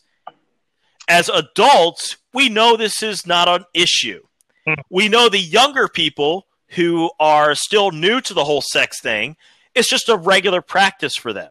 Of course, we're going to talk about that's the controversial issue you shouldn't be discussing with kids because on a subconscious level, we know that there are a lot of people making a big stink about that kind of thing that is really just a regular thing of most of our sex lives. So naturally, we'll sympathize with her. Just in case her being incredibly hot, once again, by the conditioned standards, doesn't do it for us. and to me, that's just, that's hack writing. That's fucking cheap. Hmm. right Dollar Tree cheap. So, um, w- without the without the context that was given later on in the episode, I went straight to thinking, "Oh God, she's probably teaching them how there's 53 billion genders," and that offended somebody. But No, nope, it- she it was. out- It. Yeah, it turned out Oh, to be oh, go ahead. blowjobs. Continue. Yeah, it turned out to be blowjobs and condoms. Yeah, Right. she was just doing sex ed, and people and parents just get really squeamish about it. I mean, that's an actual thing that happened where sex ed was trying to be introduced to school systems across America, and parents were like, well, they're not supposed to know about that. And it's like, well, right, but they do know about it, and we just want to make sure that they're educated about it so they can make good choices and be safe about it. Because regardless of whether you think they know about it or should know about it, understand that they do know about it and they're gonna do it because Hmm. they're just teenage hormones right now. It's gonna happen. So Not talk to Not them about it and Not make mine. sure they do it safely. Joe, Alan, Yeah, whatever, whatever. My child would never do that. The fact that you can Meanwhile, say that child means has already tasted it's exactly your child that's doing it, and it's your child influencing the other children to do it. Every parent who says that could never be my child, it is absolutely your kid specifically, and they're the ones encouraging everyone else to do it. Right. And there, it's Which is why the best like movie or TV show about anything involving high school is Fast Times at Ridgemont High. right. So we we later find out that it's because she was showing kids how to use condoms, and you know, I guess talking about blowjobs, and we we see David, real quick, Hmm. I just want to bring this up. This is actually um, consider this a preview to a future thing. There actually is a John Constantine comic about how to properly use condoms. Hmm. Man, no surprise there. It also includes death, and he's very embarrassed to have to pull out that banana. That's not a euphemism; it's a literal banana. Eh, because that's one of the ways that they will teach you how to, you know, you grab the tip of it and you roll it down the shaft. Getting all kinds of technical, but yeah. So Well, if anyone knows how to handle the tip of a shaft, it's um, chronic smoker John Constantine. Yeah, I was reading up a little bit. He Sorry. is bisexual, isn't he? Yes, he is. see, this was He is bisexual with a proclivity towards women, but yes. see, this was going to be my first question on the Constantine segment. I was going to ask you: Is he gay, or is Nope. that just the But- CW pushing their brand of politics? Nope. He is firmly established uh, very early on to be bisexual. It's mm-hmm. just in general he has a preference for women, but he is Yeah. definitely has sexual experiences with men, and that's actually a big, big part of the Brian Azzarello run of Hellblazer. Hmm. Gotcha. Okay. Yes. It's it's he basically uses that to take out his enemy in that run. Hmm. Gotcha. So yes, so later later on in the episode, we find out it's this Karen ass looking fucking mom with her, you know, like helicoptering over her kid. Dude, they. Uh, I'm sorry to interrupt, but there's so much to talk. There, there honestly is a lot to harp on when it comes to this episode. But they, he is not wrong. They got the The, plainest, gossipest looking. My soul is dried up and Okay. shriveled because I got pregnant while I was in middle school. Woman, they could find looks wise. Yeah, she's uh, David, I don't blame you if you edit this out, but I'm starting to realize I will be sober uh, if I stick to just this one crowler. I have another in the fridge, not as high proof. I will be sober by the time we talk about John Constantine. Uh, thankfully, I have more alcohol. I might have to make a cocktail or two for something stronger. Mhm. Um, but I'm the more this goes on, the more I'm happy. I have nothing but time today. Because like we haven't even started talking about John Constantine. I'm just literally listening to your um, third party account of this show, and already I got a like three. I feel like I have three hours of stuff to say, and it sounds like you've only said two scenes. Yeah, we have actually. That's about right. Maybe two So- or three. Two or three. yeah, I think you just mentioned the scene with the soldier and the dog, which we already pointed out. I think exceptionally well. The right, the storytelling and writing flaws in that scene, and we're not even done with scene two, where she's where like the teacher is being put on hold for saying basic sex shit. Basically, like ten years from now, this won't even be an issue. We'll have to explain to future generations why this was controversial while we were alive during it at the time right. it's arguably not even controversial now. Like, right. like But, uh, this is stupid, and you're stupid for making the argument. but but yeah, yeah, I'm gonna have to re. I think I'm gonna have to reclaim my drunk because I'm already sobering up later today. Hmm. Well, um, I'm I'm gonna try to I'm to try to cliff notes this because I've got a page and a half of notes about this episode. Then I've got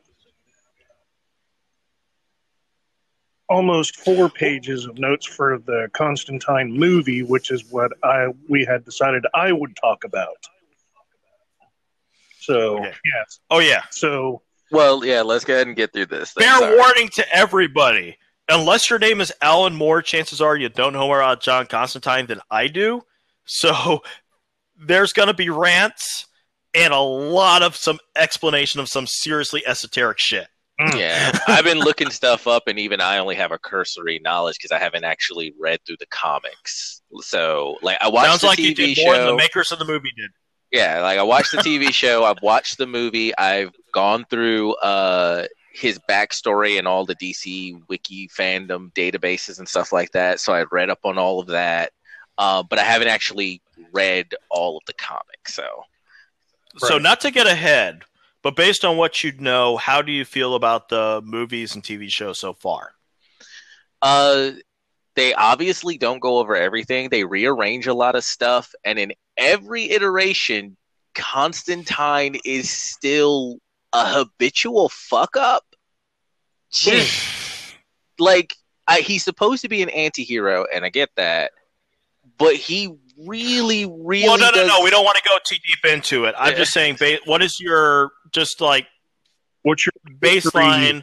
We'll go into more detail about a lot of shit later, but I just want to know how do you feel as somebody who knows as little as you do about John Constantine, about the TV show and the movie right now? Because that actually will help me later.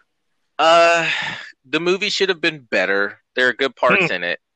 The tv show should have also have been better.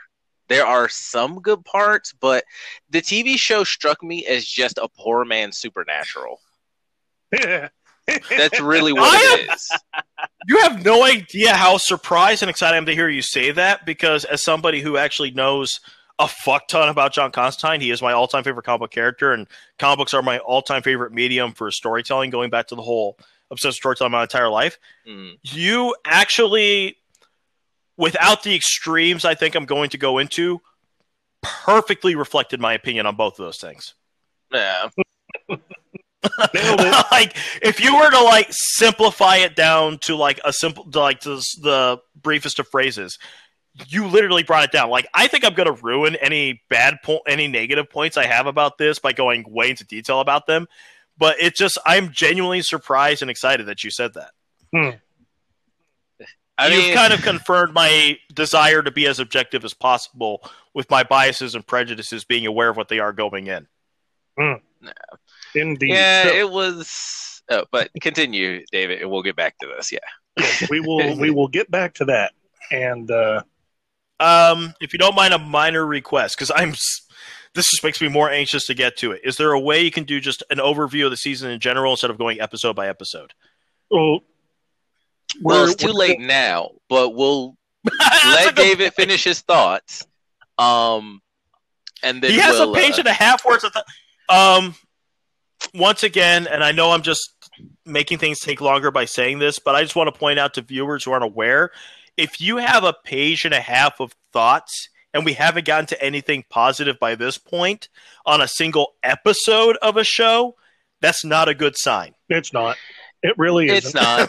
um, I honestly basically chose. I, I basically chose it because I wanted to see the train wreck. I was like, I can't see how this could be good as a as a TV show, but let's see them try.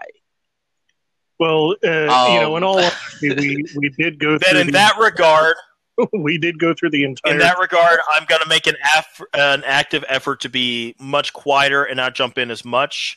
Uh, hopefully, you guys forgive me for where I did jump in because it was just me as a person. And keep in mind, I'm not going to. Pret- well, technically, I guess I am a professional writer because I actually did get shit published before. Hmm. But I am very, very like professional with lowercase p is the best way to put it. I Hmm. never actually got paid for anything. But let's just say, as somebody who studied a story his entire life and is actively working hard to create some of his own and using this uh, period to try to encourage themselves more, um, I'm saying when I did jump in, it was not me as a viewer or an audience is saying that. It's me because I am convinced the best stories I'm ever going to come across in my life will not be created by me. And I want future generations or people currently trying to be writers now to do better than me. So when I do step in, it's me as a creative person saying, don't do this or do this but better. Mm, right.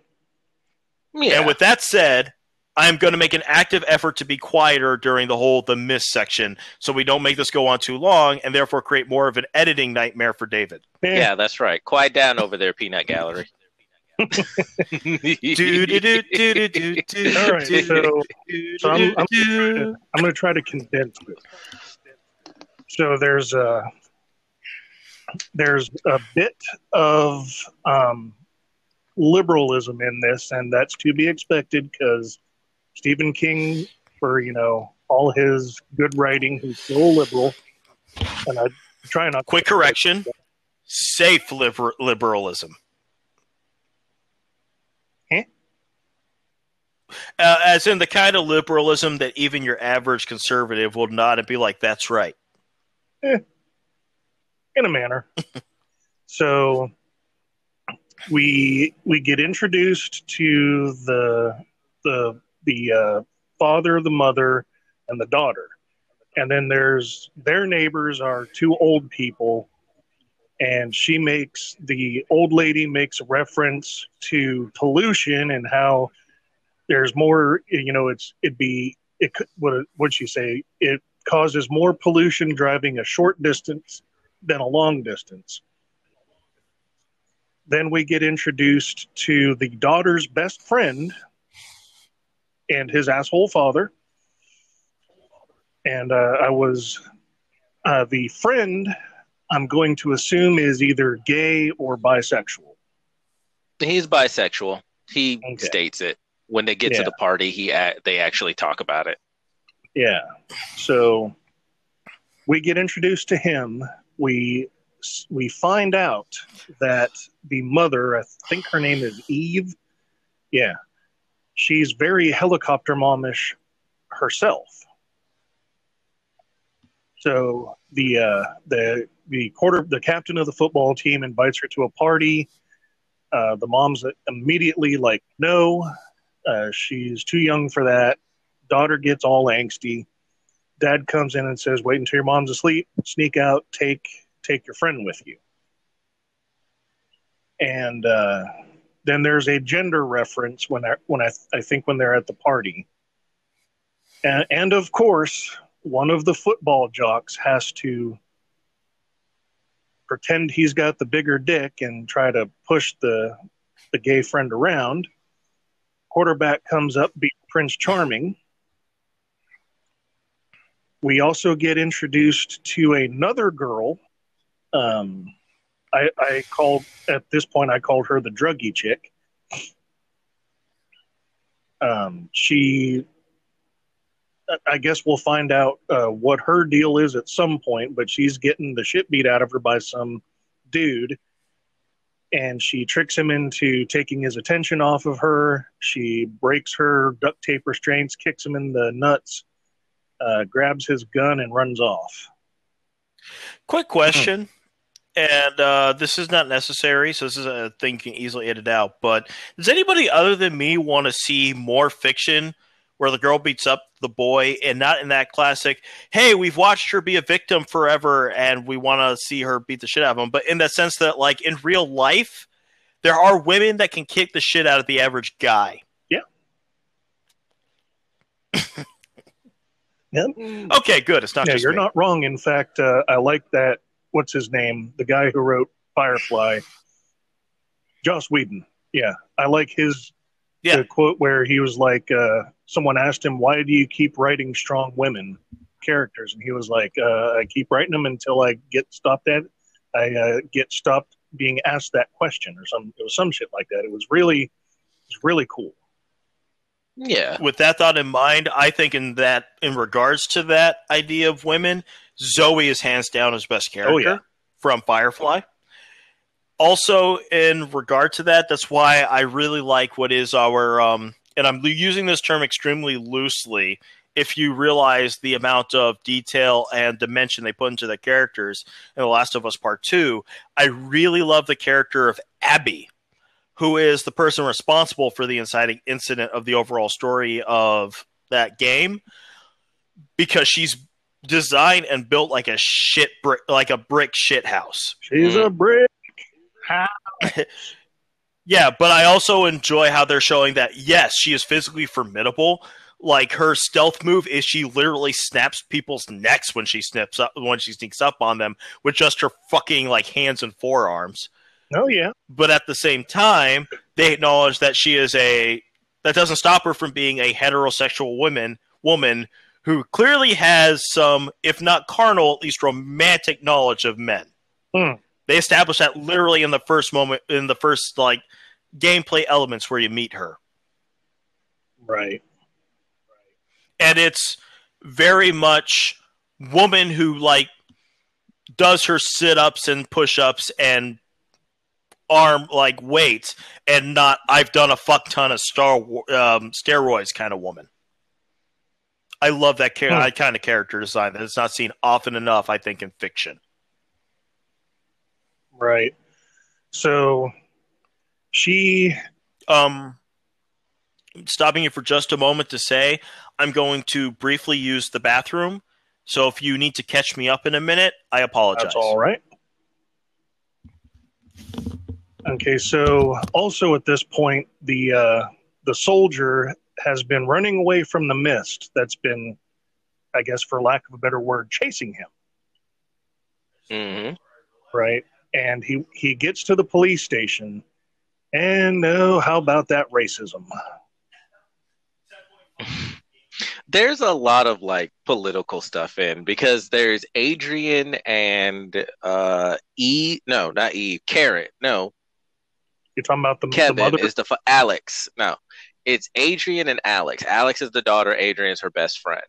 When Yeah. they're at the football game they talk about how uh uh, Oh, how he mentions because that he, he, he talks about the, the- how football is a barbaric savage uh, event created by the white uh, I don't remember his exact words, but created by white people. And then Alex Mhm. is like, even though it's predominantly populated by you know black people, and he's like, yeah, because it's because a systemic educational, a broken systemic educational system forces them to go into that that field of uh forces them to go into like entertainment and football to get away from that.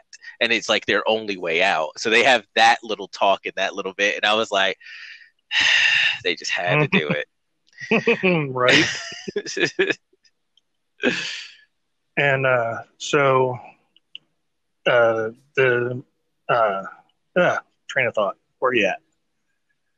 So the soldier goes into the police station trying to get help. The sheriff, who I think I've wrote down a couple times, is an asshole. Uh, throws him in jail. Throws him in one of the jail cells because he tries to get a gun because he's trying to tell them that the mist is coming and there's crazy shit going on in the mist. But nope, he gets thrown in jail. And um, so after all that, we're at the party. Then I guess it's a couple hours later, maybe even the day after. Uh, the dad, you know, goes tries to sneak out of bed, goes to goes in and checks the daughter's room. She's not there. Shuts the door and automatically helicopter mom is up and like what's wrong? Where's where's my daughter? They see her outside on a on a bench swing. And that's when we find out she was raped or we think she was raped. And that's when eve becomes a bitch. Nah, Eve was a bitch from the get go. She didn't Well- become a bitch. She was a bitch from the start. Now, it doesn't mean that she wasn't right about the sex education thing, but she was still a bitch. Um, the scene that I will point to is when uh, her and Kevin are sitting on the bench and she's telling him what happened, and she's like, "I'm sorry, uh, they're gonna fire me, and I won't be able to get another job." because ev- all the schools will find out and know why they fired me. So I'm not going to be able to get another job. And Kevin is just like, well, I could go back to uh, uh, I forget the first job. No, not advertising. That was his second thing. He said I could go do this, and she was like, "Well, you already work enough." And then he was like, "Well, I could go back to advertising." And then she's like, "Would you do that?" And then no, she's like, "I could go back to advertising." And she's like, "But how long would it be before you started hating me for it?" And then he's like, "Well, we could move." And she's like, and she's like, "You do that for me?" He's like, "I'd do anything for you." And she's like, "Yeah, but you love it here." And then he's like, "It is pretty." She's like, "Yeah," until you look too closely, and she flicks a centipede off of her uh, off of her lap. And I'm like, "Bitch, this dude is trying to do things for you, and you you say there's a problem. He gives you these solutions, and you just shoot every single one of them down in the most condescending way you can. Like, mm-hmm. really?" like, like, are you fucking kidding me now? Like, and not only that, but you set, you knew the kind of conflict you were getting into when you decided to do this, and you knew there were going to be repercussions. So you made the conscious choice to put your whole career in danger and you and she said it herself he already works too much. So you have a husband working his ass off and you jeopardize your job over what? Because people are allowed to raise their kids the way they want to raise their kids? And that really is what it is. I'm not saying that the other parents are right by not allowing uh, sex education to be taught in that high school. I believe all kids should have sexual education in middle school to high school. I did actually. Um, hmm. and I and it, it and you know what? I don't have a bunch of random kids. You know how many of my friends I know either have kids with women they hate or women they're no longer with or multiple women who they're no, multiple kids with multiple women they're no longer with. so it is important to teach your children about sex so that they can make educated decisions on it and do it safely. If they don't know, if you just blind them to it, then they don't understand or know the consequences of it, which means they're more prone to having to deal with those consequences because they are going to do it. Whether you think you have it under control or not, they are going to do it. Period. They're going to. It's going to happen. So right. give them the best tools to make the best decisions. Right. So like, but like... so I, uh, so I think she was right in that respect that they should, but it's also hmm. not her decision to make. It is the parents' decisions if they want their kids to learn that stuff in that grade, and it is the school board's decision of whether they will, uh, if whether they'll enforce or allow it or deny it. That's their right. choices. It's not hers. All she can do is so, go, I don't agree with it, but okay. continue. Sorry, I went on kind of a rant there, but it's it's a no. It, it, like she's she's a dick, and we get and later on in the episode we find out a, a we get a little glimpse into why, but she's a dick. I just came in, and the first thing I heard was she's a dick. Because she is. okay. You know what? I'm playing a video game where I think it, where I've heard several times that. A- Maybe that's Anchor telling us we need to hurry hurry up and finish this part. Oh yeah. Sorry, I didn't mean to go on the mini rant. It's just because that was something I noted down in my notes. But go ahead, continue. Yeah, yeah. I mean, you're not wrong and I was I was gonna try to say like you know you teach a kid hey you put your thing in her she might pop out a crib midget make sure you like this bitch before you do that. so I just I'm playing a video game where I just heard a female character who is a lesbian say several times "suck my dick." So mm-hmm. uh, for for a little bit of added reference for others, you can edit this out if you like to, David. Uh, when I am getting tipsy and or drunk, strangely enough, my brain is still operating on all cylinders, but it's the motor function that goes out the window. hmm. Yep. Yeah, it's usually the same with me, but uh, I'll start like slurring speech and like kind of going off on tangents or some shit. But uh, I go on. I actually act more sober drunk than I do when I'm sober. That being said, I just finished off the first crowler and I'm moving on to the second one, but it only has a 5.5 or 5.3 ABV. So Mm. it's me trying to hold the buzz than anything Right. else. Though I'm not going to lie, I'm not in buzz. This is, uh, believe it or not, the most drunk I've been in over a month. Mm. This very light drunk with the lower L. You know, the kind of, you know, but also at the same time, I seem to have a slightly stronger constitution than most, frustratingly enough. hmm, indeed. Somewhere between American and European. And anybody who wants to be an asshole and be like, are you saying Americans can't handle liquor? I'm going to point out the ABV in Europe is much fucking higher than it is in America. Mm. Indeed. Ask Alright, any soldier. Continue. All right. Uh, continue, David. Right. So, uh, and As again, I I'm move going on to an oatmeal stout. to try to con- condense this down some more. So, long, so long story short, all these families are fucked up. Basically, it's like it's a Stephen King adaptation or something. right. And, and oh I my know that's God, this tastes great. indeed. Sorry, I moved.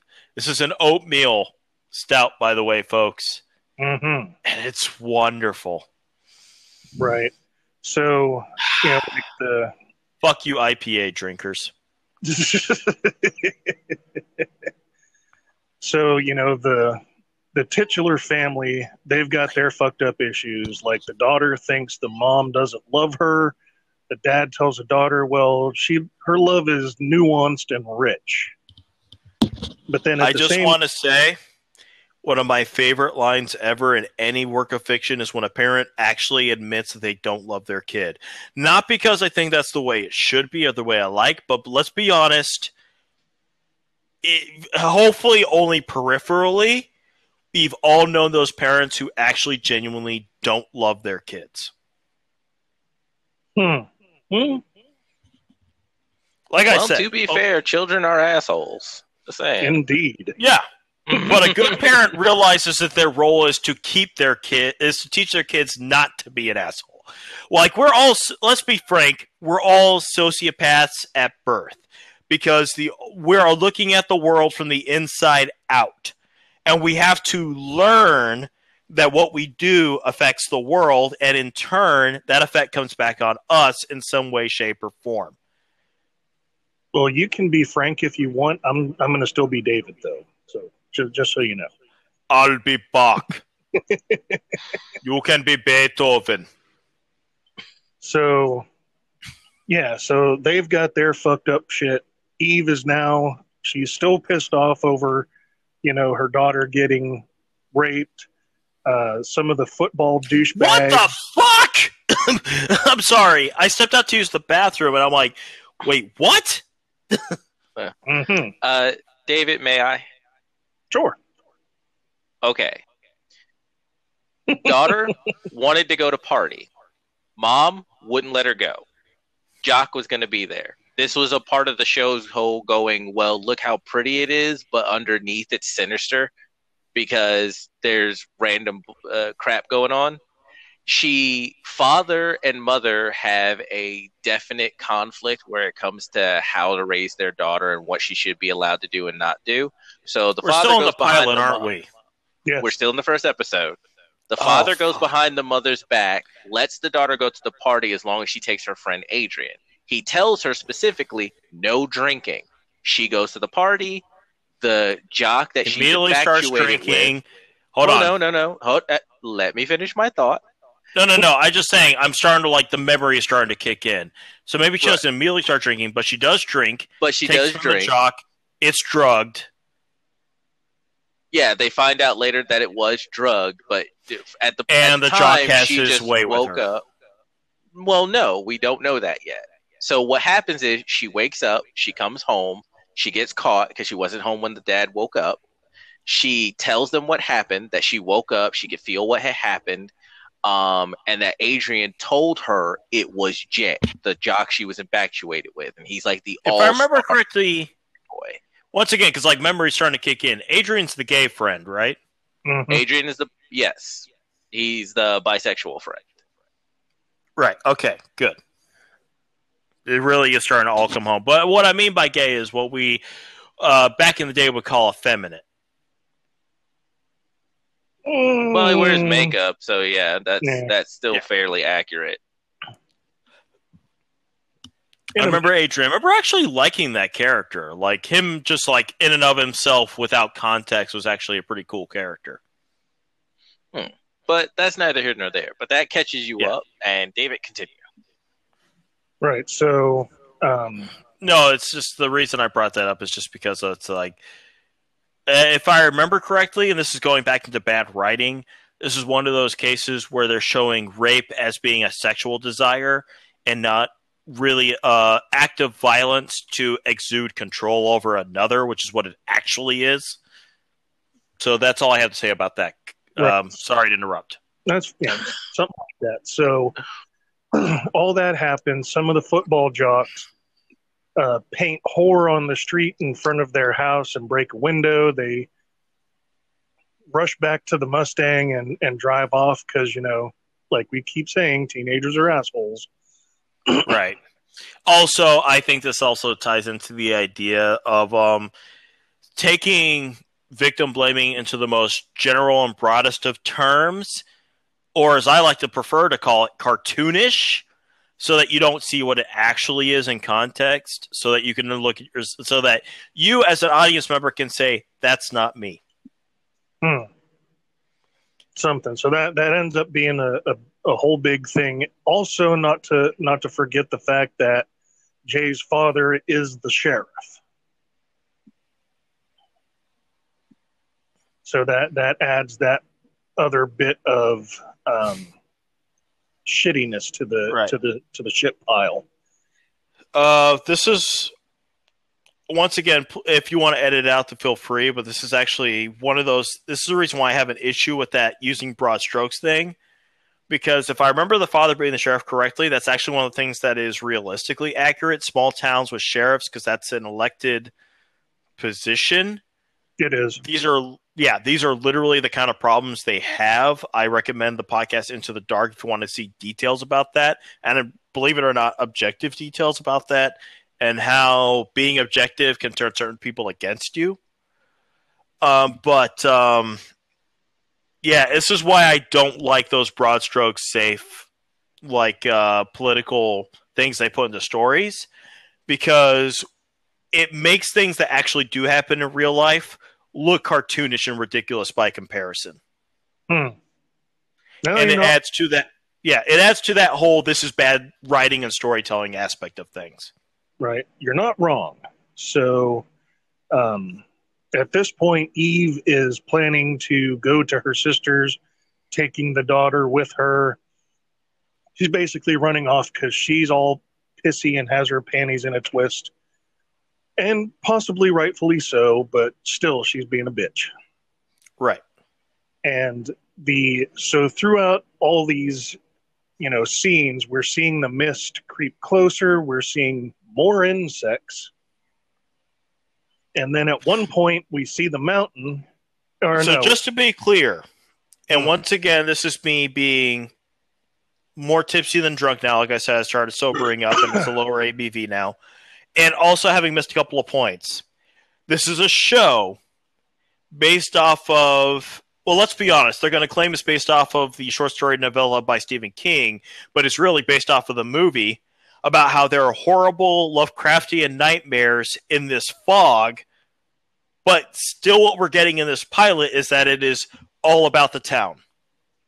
well we so we have yet to see any of the creatures in the mist which uh going back being this is my first time with this story of Stephen King's, I was wondering so how long until we find out that the town's built on an Indian burial ground and the mist is, um, you know, the natives' way of punishing the white people? May I step in for a moment? Go for it. Both the story and the movie make it clear that this is a result of government and or military experiments to look into an actual multiverse. And that hmm. basically we have gone into an alt and that basically we have accessed an alternate reality that is essentially just not compatible with ours. And that that mist is a natural result of the environment of that other universe their version more or less of earth that's why a lot of the creatures uh, if you watch the movies i don't know about the show take on a very insectoid appearance and, and i also and also for a quick moment i want to point out this is why it's bad to create an adaptation of an adaptation it's like multiplicity. When one of the clones makes a clone of himself, that clone is the slow, stupid one. More like Inception than multiplicity, but that also does a disservice to the movie Inception when I say that. Right. So, this episode, like I was saying, we're seeing insects, and we get to a part where the old lady i get her name's mrs raven she's tending to the garden and all of a sudden there's a fuck ton of frogs you know jumping away and we cut to the mountain we can see the mist and we see flocks of birds just flying the fuck away. So it's that i guess rats deserting the sinking ship kind of thing.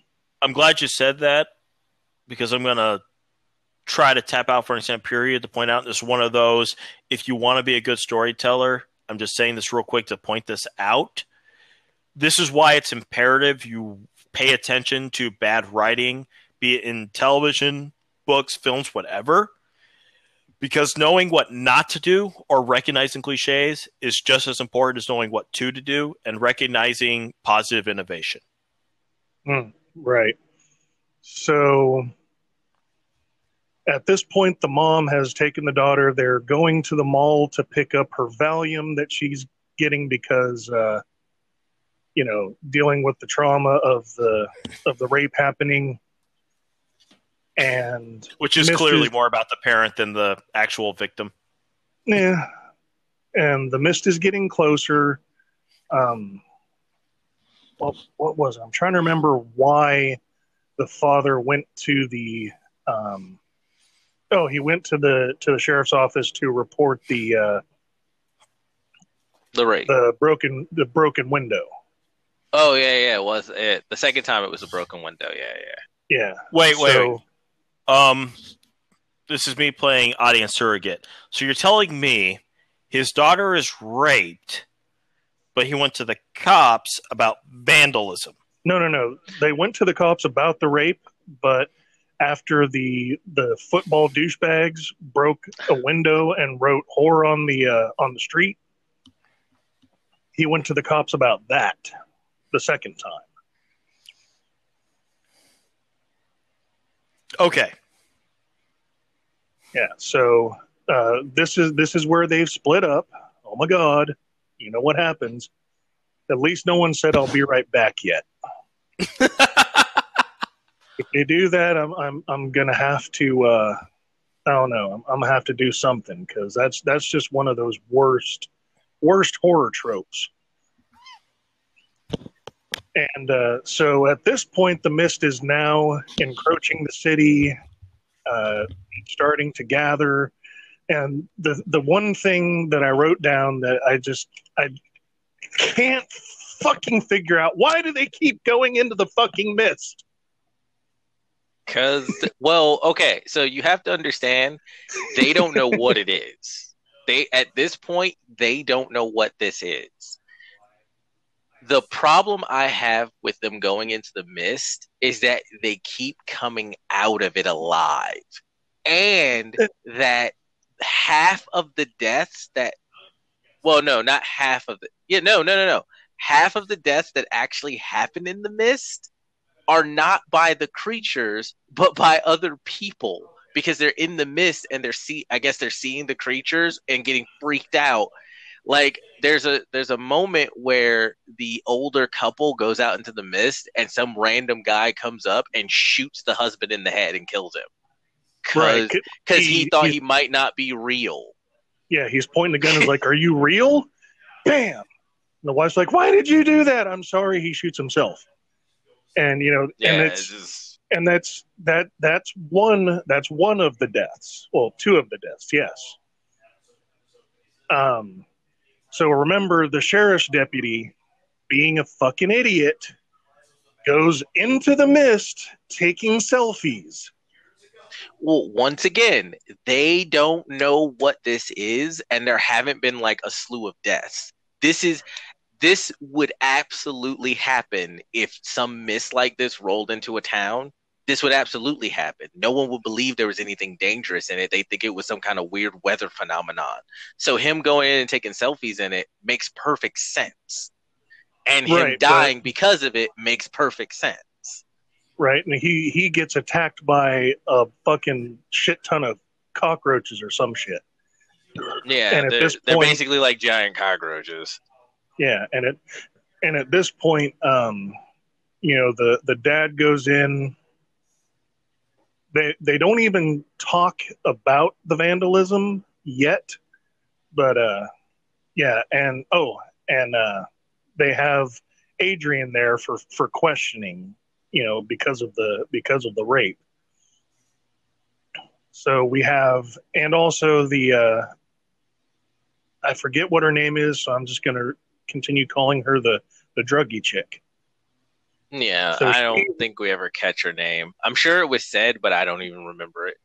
Yeah. So we have her in the jail cell next to the soldier, who I guess has been irritating the ever loving shit out of her talking about the mist. So I'm going to assume he actually saw what was in the mist. So they're there. Um,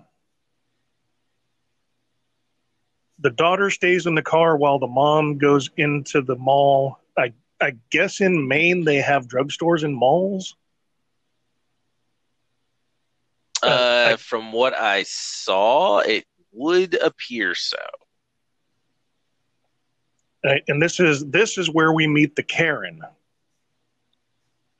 with her son, and you know she's she's being a she's being a Karen, and uh, that's when Eve is like, well, you know, um, it's blowjobs and condoms. I mean, I did find your son watching blowjob porn on his phone one day, and that's when he like immediately just tucks his phone into his pocket, like, huh, oh, what? I didn't do anything. So and and all through this, I'm hoping, you know, I'm hoping the asshole sheriff gets killed. I'm hoping that Karen gets killed. And we'll get to that in a second. So um the deputy having giant cockroaches crawling all over him, he's screaming for help and running and he he just kind of disappears for a few minutes and that's when the sheriff's like, "All right, we need to get the hell out of here." Um, him and the father go outside. Father tosses the sheriff the keys. Hang on, I'm going to go get Adrian. So the sheriff is sitting in the car, and I'm I'm just thinking, up, oh, he's going to drive off. You shouldn't have gave him his keys, or shouldn't have given him your Yeah. keys. He's going to drive off because he's a dick. So they so he goes in to get Adrian and then they go into the to the holding cells and they're talking to the soldier and the woman um he take he you know he releases them the the bisexual friend has a little spat with the woman and she's like well um you're gonna want a uh a bitch like me to keep you alive or it, it was some shit like that and uh Yeah, he uh she called him a freak. He said I'm not a freak. Now, this actually was interesting cuz we saw a very manipulative uh manipulative side of Adrian's character because what Mhm. happens is Kevin want see it when, while he's inside is talking to the druggy chick and Brian. And they're Mhm. talking about him letting them out.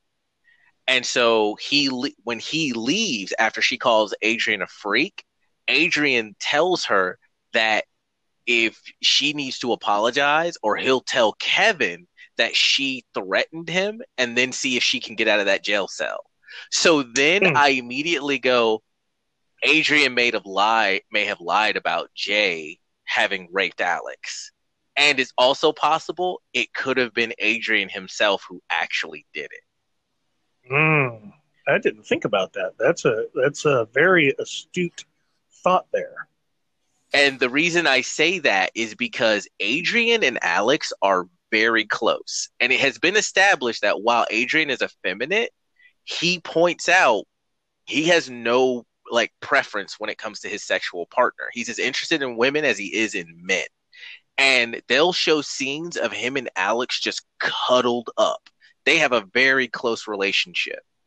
So mm-hmm. I thought it odd if he's so bisexual that he wouldn't be interested in Alex. But it's also very much shown that Alex is absolutely uh uh what is the word? Uh do not obsessed, but uh, intense attraction too, that has nothing to do with love.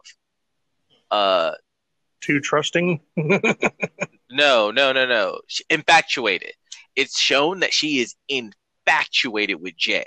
He is the, you know, he's the star quarterback, football player, pretty boy. Like I saw Jay, and even I was like, okay, yeah, that's a pretty boy. it's like uh, mm-hmm. like even I had to admit that. Like he is the he is the king of that high school. She is infatuated. And for some odd reason Jay is interested in Alex, which is weird because Alex isn't that attractive. There were at least five girls I saw throughout this episode that were prettier than Alex. I have no idea why he was so interested in Alex right. I'm somebody who so, thinks that Helen Mirren and uh, Judi Dench are incredibly attractive, but that's because talent is sexy to me. Well, right, well, but mean, Alex has no talent either. Oh, see, see, yeah, see what I'm saying? There was, there was, there's nothing presented to us as to why Jay actually likes Alex or is even paying attention to her. Um, wow. Uh, so, sorry, I stepped out for a bit to use the bathroom and check the mail because I was worried I was getting disruptive. Uh, is Jay the rapist? Jay is the we accused rapist. So. Yes. Okay, I think so. But thank you. Yeah, and, Gerald makes a good point though. Uh, when you you weren't here, I don't think he makes a good point that since Adrian, we find out he's very manipulative. It could very well be Adrian was the one that raped her and is blaming the pretty boy football jock. That's too many red herrings. well, it also it may have also have been the other jock that got into a fight with Adrian. That was my other thought. That's process. too many suspects. If this isn't that... an Agatha Christie novel, you've overdone it. hey, I didn't write it. I'm just watching it. no, I'm already convinced, just based on the description of the first two scenes, that if you had written it, this would be a better show. Hmm. I'd like to, th- eh, dude. Sometimes I go, why am I so self conscious about my writing when stuff like this gets million dollar contracts? dude, this is already like you guys have reminded me why. I'm not even sure if I watched more than the pilot. And like I said, that's when this first came out in like 2014 or 15 or whatever the fuck ever because like it's it's just you describing just like scenes in the pilot remind me. There are times where i'm like literally a person with zero experience in writing or interest in writing whatsoever would have done a better job with this pilot than they did. Hmm. i'm sure i could have done a better job. really argue that. While this is going the, on the show gives me nothing to argue with I am literally looking at my recently acquired film Blu-ray collection of the Marx Brothers, and I'm mm. already thinking instantly of better writing, and that's comedy. That is vaudeville-based comedy. Then, and yet the drama in that is already better in my mind than what you have described for the pilot of this TV show. Well, they and, actually seem to be handling the accusation of rape very well because there's only an eyewitness. It is made readily, it, I guess if you're paying attention, it is made readily uh, clear that the person accused may not have been the person who did it. Like there's even a scene where Jay is in the car with his dad and his dad is telling him, "Don't worry about it. We're going to get the best lawyers. You're not going to jail." And Jay turns to him and he's like, "Why are you talking to me like you think I did it?" Okay, I instantly I have to call him bad writing right there because if his dad's the sheriff, then they don't need the best lawyers because he just Hmm. does he just doesn't press charges. I don't remember verbatim what the dad said, but it can't. It ba- he ended it with "You're not going to jail," right? Yeah, that's what So- I'm saying. Yeah. It's it feels like what they're trying to say is the justice system works, but because we're go- because we have access to good lawyers, we can keep it from working against you. But in reality, if you're the son of the sheriff in a small town, you don't get to the lawyer process if you are never actually convicted to begin with. Right. And Oh, yeah. the sheriff determines that. Right. No. Yeah. And that, and like you said, that that's more bad writing, Yeah. or Yeah. or as I as as we like to call it, plot armor. Well, here, let me put it to you this way: there's difference between bad writing, and then there's Daredevil, the Ben Affleck movie, bad writing. Like, as a Daredevil fan, because of all the Easter eggs, I actually love that movie. But seriously, the courtroom scene in the first act is one of the worst courtroom scenes I have ever come across in any work of fiction in my entire life. Because you don't need to be a lo- you don't even need to be as much of a law student to realize why that doesn't work. You just need to watch any random episode of Law and Order to realize why that is not the way it works. right. So And this that that and it's really on that level. You're the son of the sheriff? Fuck, you don't have a criminal record. You've been given a get out of jail free card for pretty much as long as your father is sheriff. Hmm. Well, that's uh, not entirely incorrect, but yeah. So, uh, moving moving on, so we can wrap this up, and then um, just just for the sake of it, uh, after we finish our review of this first I'm- episode, we'll go ahead and jump into into Constantine because I have a feeling that's going to take a while. How far did you guys get into the whole show? Just the first episode. It's just so the first far. episode. So you're like me then. Well, we're uh, Like- Episode we- one, and I was done. That was my experience with the mist. From well we're like, we're we we we made this a i guess a staple for the podcast. You know in addition to talking about games politics or whatever we'll we also start you know doing reviews of shows. No, I get that, but it's just like generally speaking, I try to give a show at least a full three season. episodes. For Star Trek, I give three seasons because you need at least the third season before it gets good. Um, Let me just put it to you this way: if it wasn't for the fact that I was on quarantine, I never would have watched the entirety of Titans, which turned out to be a better show than I expected. And this is speaking as a fan of the Teen Titans comic. so, because like that pilot is bad, and that and um, that pilot is very much an extension of what you saw in the trailer. And it's just uh, this is a this is one where um, uh, do you mind if I take a quick aside to what a good or bad pilot is? As weird as that may sound, as condescending as that may sound at first. Well, go for it hold it that quick. thought.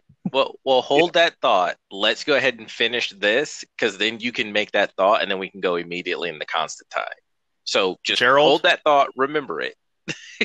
Gerald, Yes, I agree with you completely because you're right. If you're not done with the pilot, then I shouldn't explain what a good or bad pilot is beforehand. Go. right so so we have the dad the manipulative friend the soldier and the mysterious woman because the as i as i had suspected the sheriff decided fuck this shit and stole the dude's car then we Whose car? and, uh, the father Kevin's car, Kevin, the gotcha. father. Yeah. Yeah. The father Yeah. of the rape victim. no the father yeah the father of the rape victim Kevin, the father of the of the rape victim. Yes. yes Once And- again, apologies. I did step out for a bit. Go ahead. That's fine. right, you're good. And at the mall, we have the mother, the daughter, and the supposed rapist. We find that out at the end of the first episode. David? Uh, Uh, feel free to edit this comment out, but I just want to say thank you for saying supposed. He- He says that you can edit this comment out like I actually do any editing. I've only done editing once, and that was because my friend Chewy told the worst fucking joke. And I and I had to find had to search through that entire all those segments just to find it so I could take it out. But yeah, Mm. Well, I'm tipsy right now. I was drunk, but I've gone back to tipsy. I'm working on it. right. So um Undrunk.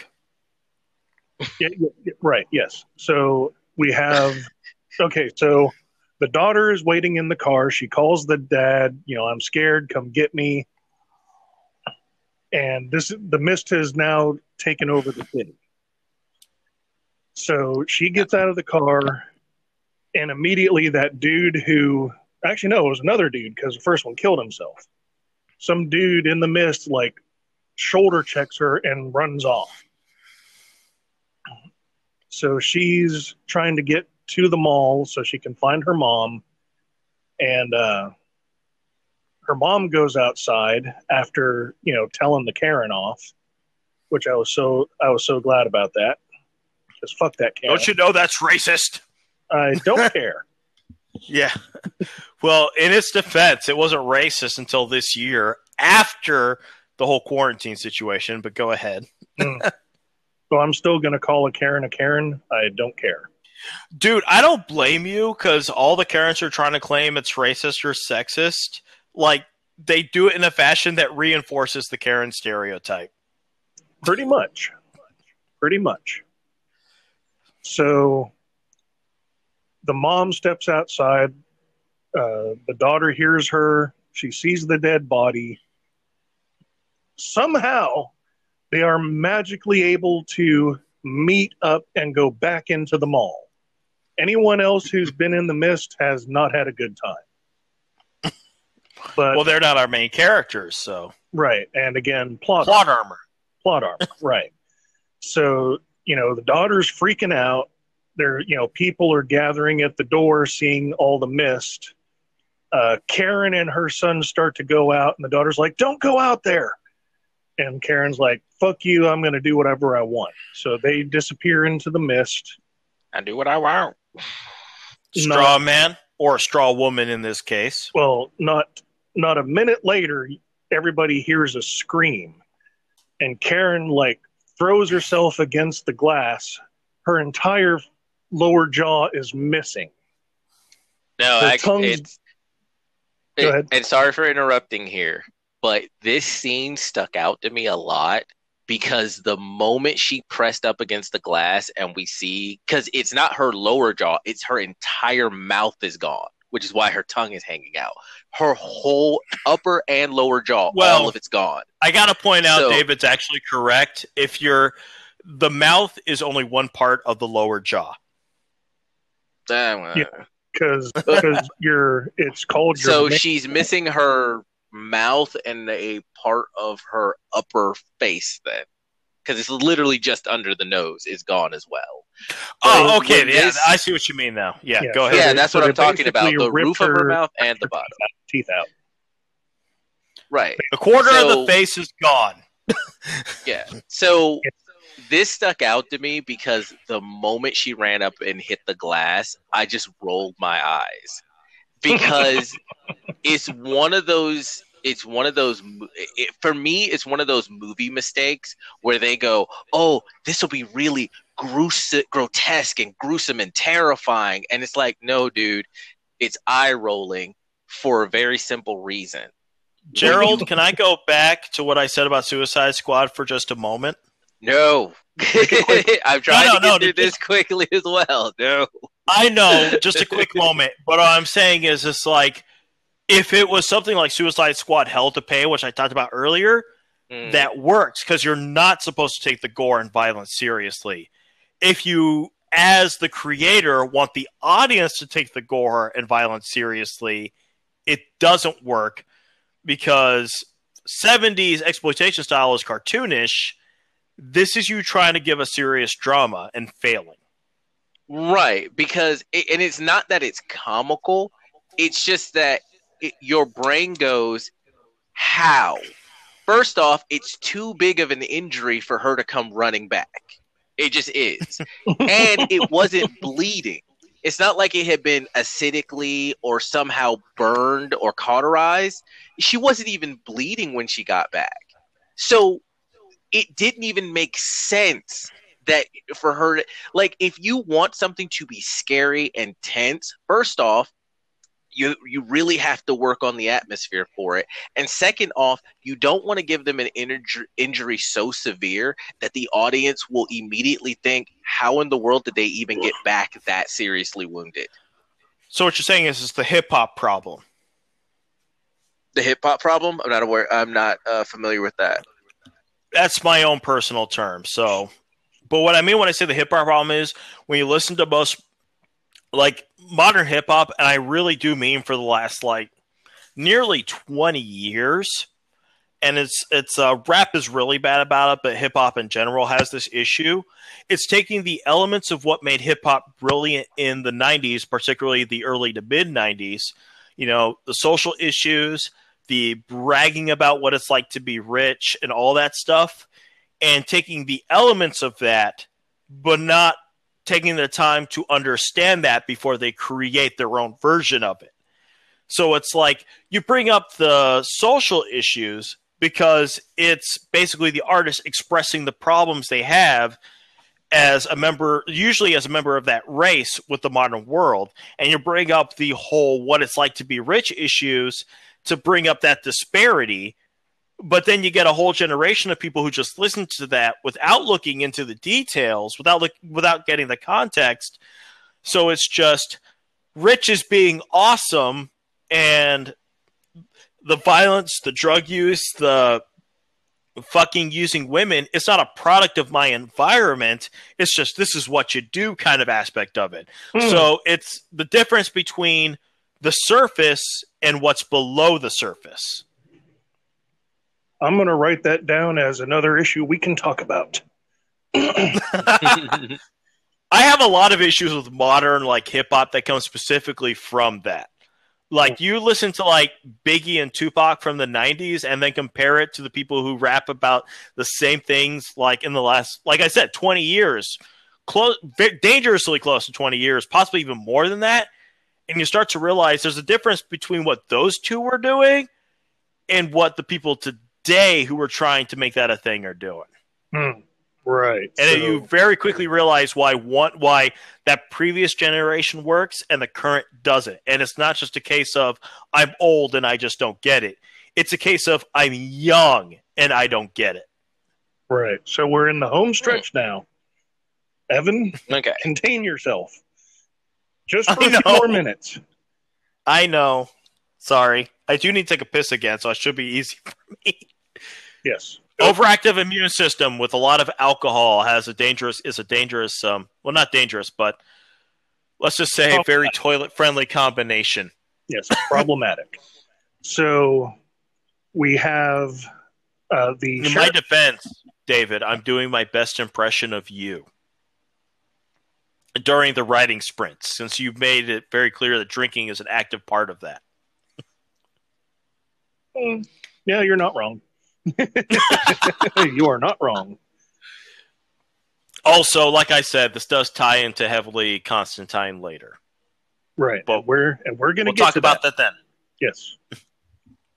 So, um, going back to the police station,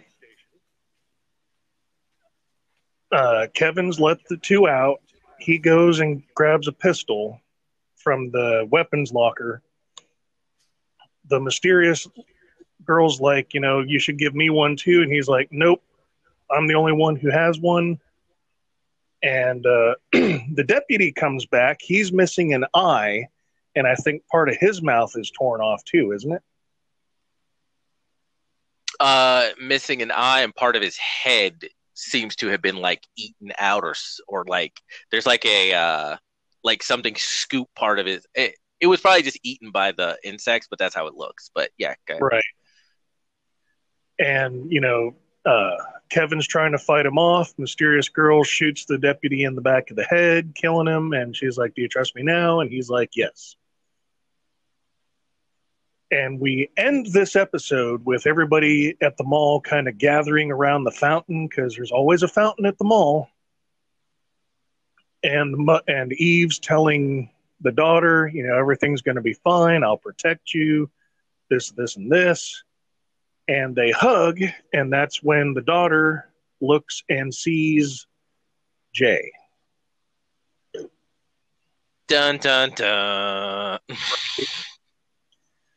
So that was so stupid. Right. Uh, and I have saw it coming, but I didn't think they were going to commit to it. And I was like, "Oh, I see what you're trying to do here. You shouldn't be trying to do that here."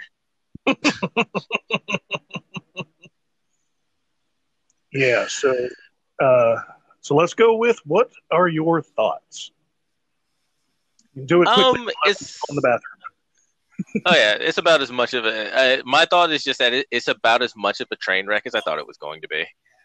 Mm, indeed. So, if y'all like, if y'all like our review of this, I keep telling you, let us know. Uh, we'll we'll continue it if you do. Uh, I'm probably going to do at least another episode. I mean, fuck's sake. This shit. I don't know. Would you say this is? Uh, would you say this is Tiger King level train wreck, or is this train? Oh no, no Tiger King level train. That if we're on a scale of one to ten, I'm gonna instantly if- if disagree with that. Tiger King is a ten out of ten. Like Tiger King is a ten out of ten on the train wreck scale. Got Well, hold on, hold on. I want to say something real quick. If that's our um, what we're going with for our barometer, here's the difference between Tiger King, what I would generally call a ta- uh, train wreck, is um, Tiger King is a train wreck if it's a train wreck created by Mr. Glass. Hmm. Like the whole point of Tiger King is that it's a train wreck. It's supposed to be trash.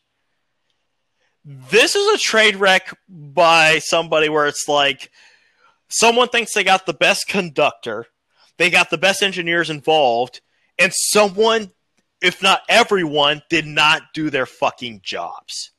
Hmm. Mm. You had one job, Kevin, and you didn't fucking do it. Not One job, except Cash. except here's the problem. Everyone involved was named Kevin. Like God you damn can it, you can call you could like having watched only two episodes of Tiger King, I get it. That's trash. That's that you're tr- basically trying to get the um ah what what was the name of the dude, the talk show host from the mid '90s, Jerry, Jerry. Springer. J- yeah, you're trying to get the Jerry Springer crowd with Tiger King, and in that regard, it's a success. It succeeded. It's trash for trash's sake.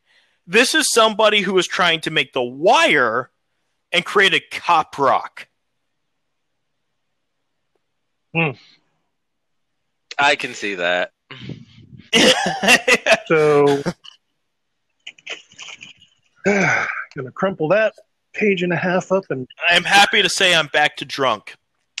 Um, Mm. Are we at the point where I can describe what a good pilot is now? yes. Uh, David's got to give his last thoughts, and then yes, 'Cause I don't think well, you gave your thoughts. I, I yeah. Hold, well, if he has a lot, if it's last thoughts, then I think it's probably best that I say what a good pilot is beforehand. go for it. Yeah, it's just um let me make it clear. Um going back to S SF debris standards for um ratings, which is as he points it out, he uses a 0 to 10 scale. 0 is the worst of the worst. It's like out of every single episode of a sh- of a show you've done, this is absolutely the hands down worst. But 10 is rated to scale. So you have multiple episodes at level 10 what that means is like if you have 100 episodes like let's say you have exactly 100 episodes of a show then 10 of those episodes are going to be rated 10 for lack of a better way to put it. And the reason for that is to say this is as good as the show gets. Using that scale then your pilot should be about a 5 or a 6 which is about average. The whole point of a pilot and pilots are hard as fuck to do. So let's make that very clear from the get go. hmm you're establishing what your entire show is in that one episode. It almost will Mhm. never be considered one of the best, just one of the most important because it kicks everything off. But you're establishing your characters, you're establishing your setting, you're establishing your premise, but you're also, most importantly, establishing what will be more or less the quality of the show you're creating on an episode to episode basis. Correct. Right.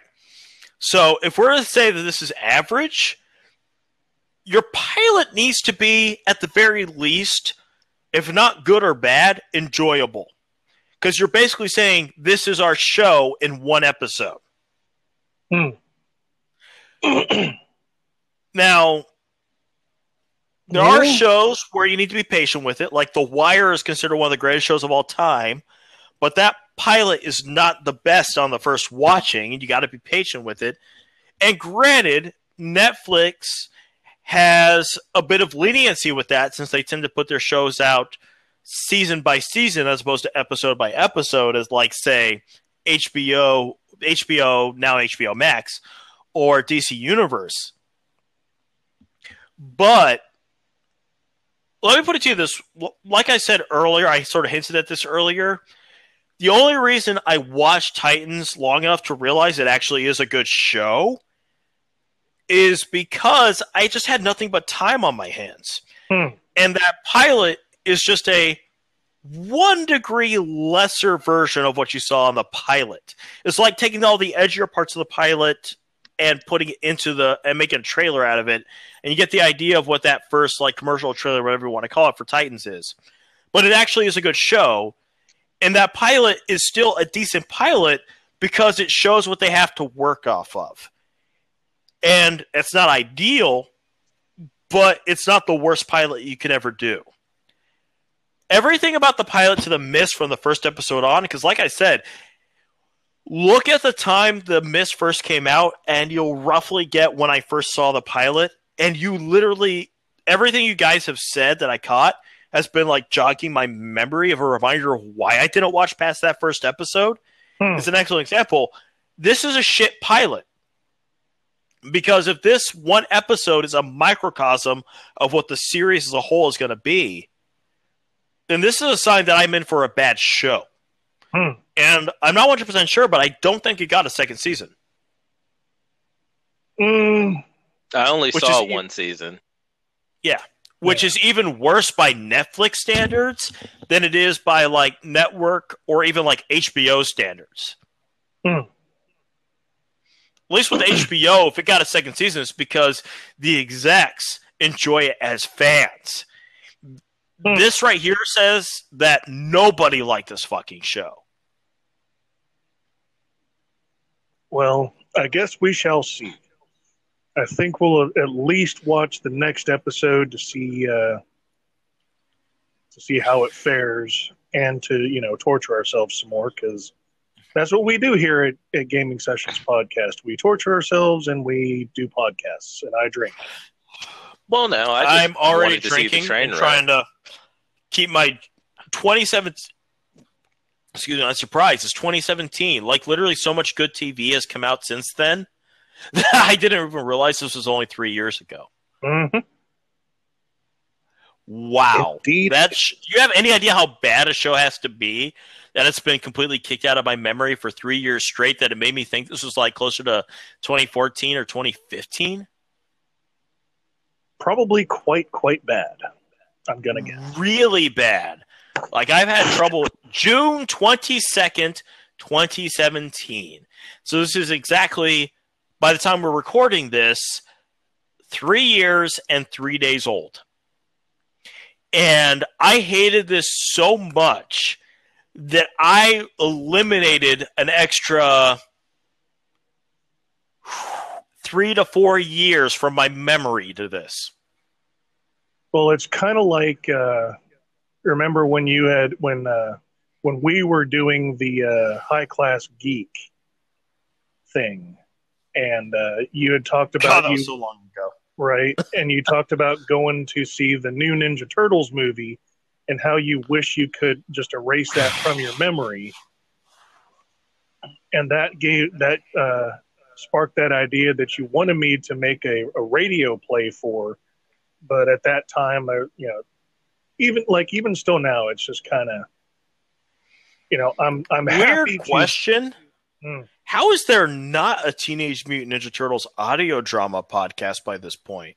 They sell out in every other medium. You think they would have done that by now? yeah, who Mm-hmm. who knows? Maybe Eh, for some reason they don't think it's going. For some reason they don't believe it would go well.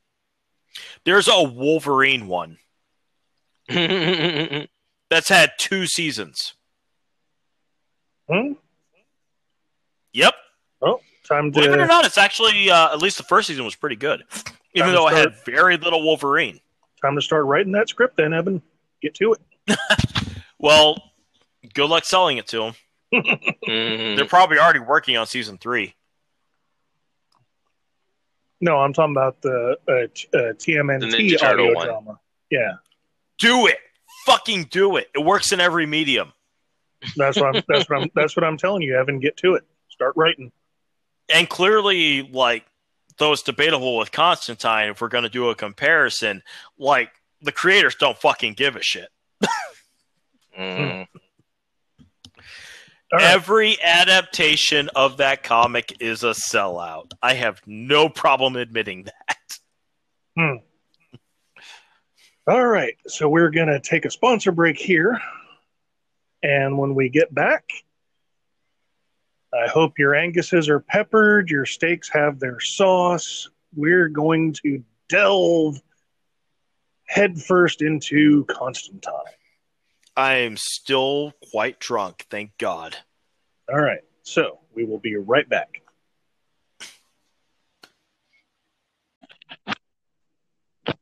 All right. There's one. Yeah, I think I got cut off a few minutes before you guys did. Oh, that sucks. What was the last thing you heard? Uh, I don't even remember. Podcast amnesia. oh, it was Evan talking about why Constantine was his uh favorite character. His spirit animal, so to speak. Yeah.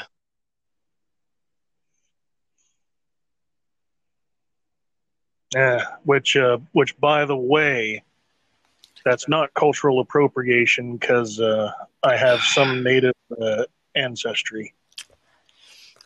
So, to give an idea of how much of a functioning drunk I am, both Gerald and David, through this and uh, Facebook Messenger, can attest to how well I type in this state. Hmm. but the fact that I accidentally kicked myself out of the internet in general to get back onto this recording speaks volumes. What was the last thing I said before we co- before we conked out? Uh, the last thing I heard was you talking about Constantine being your favorite character. John Constantine, yeah. Yeah. Second favorite character in all of fiction, also favorite character in all of comics. The first favorite being Sherlock Holmes. Equally amoral, because I don't believe good and evil actually exist. Indeed. So, um, for research, I rewatched the movie, which I'm I'm pretty sure Evan I've told you before, but you've probably slept and drank since then. Um, the movie was my first introduction to Constantine. It was for a lot of people, which is exactly what my issue is with it. So I watched the movie for research, um, considering the fact that they use Keanu Reeves to play John when John is a blonde British dude. Ironically enough, not the problem. I mean, he didn't help, but he wasn't the problem. Hmm. Interesting. And uh, it, it's been a while since I watched the movie, so when I saw Balthazar, I was like, "Why does that guy look familiar?" So I do my uh, one of the guys from No Doubt, if I remember correctly, the one who was Uh, married to um, what's her he- name, Stefan. Um, he's married to Gwen Stefani, but he's not not, anymore. Well, uh, yeah, was married to Gwen Stefani, but he wasn't in No Doubt. His name is Gavin Rossdale. He's the singer of a different band. I forget Okay. which one. Because last time I checked, Gwen Stefani is riding the dick of Blake Shelton, and let's be honest, we all wish we could ride the dick of Blake Shelton because that dude's just awesome. Uh, Mm, nah, not my type. yeah, hard And pass on. hard what I'm saying is, that. as a person, he seems like a cool dude. Like if there's a if there's a female equivalent to Blake Shelton, I would not consider it a bad day if I wind up dating her. Well, my uh, um, the only dick I would ever consider riding would be that of Nathan Fillion Don't blame you. because I've got the biggest man crush on him. I mean, to use That's modern vernacular, I am a cisgendered male. Well, I'm saying is Uh. that Blake Shelton, as a person, is what we all hope we wind up with at the end of the day. Mm. Gotcha. So, It turns out he just seems like a really nice person. well, we can hope so. Yeah. Like I, I'm not going to pretend I'm a huge country music fan, but let's be honest. There's a reason why I take his side on the divorce with what's her name over the other girl's side because I just can't find anything that says this guy is a bad guy, like even peripherally or speculatively. Hmm. Right. And of course, we we did have our our talk about uh, Amber Heard and Johnny Depp and fuck that bitch. hmm Seriously. But anyways, so John Constantine, the Yeah. poor man's supernatural, I think is is how you referred to it, Gerald. No, that's the TV Yeah. show. Oh, the TV show, right? Poor man's supernatural. Um, John So- Constantine predates Supernatural well, by over decade, 20 years. probably. Yeah. over 20 years. Like, if there is an expert on John Constantine in this, uh, among the group here recording, it is definitely me. He was introduced in Saga of the Swamp Thing. He was designed by Rick Veitch, but first drawn, uh, his first published drawing was by, uh, I no, Rick Veitch was the first published drawing. He's actually designed by John Totleben. And, um, I'm trying to remember the name of the Stephen Bissette was the name of the inker. So it's part he was partially created because the artist on Saga of the Swamp Thing, which is uh, penciler John Totleben and inker Stephen Bissette, were huge fans of the police back in the 80s, which is when Saga of the Swamp Thing was being published, which is considered um, is considered a part of the Vertigo line. Any reprint of that run is Vertigo, but it actually predates Vertigo. So it was retroactively added to the Vertigo line of DC Comics, which, for those who don't know, those were the more adult, creative owned aspects of DC Comics until 10 ish years ago. And that's all. I can literally do a whole episode about Vertigo itself Hmm.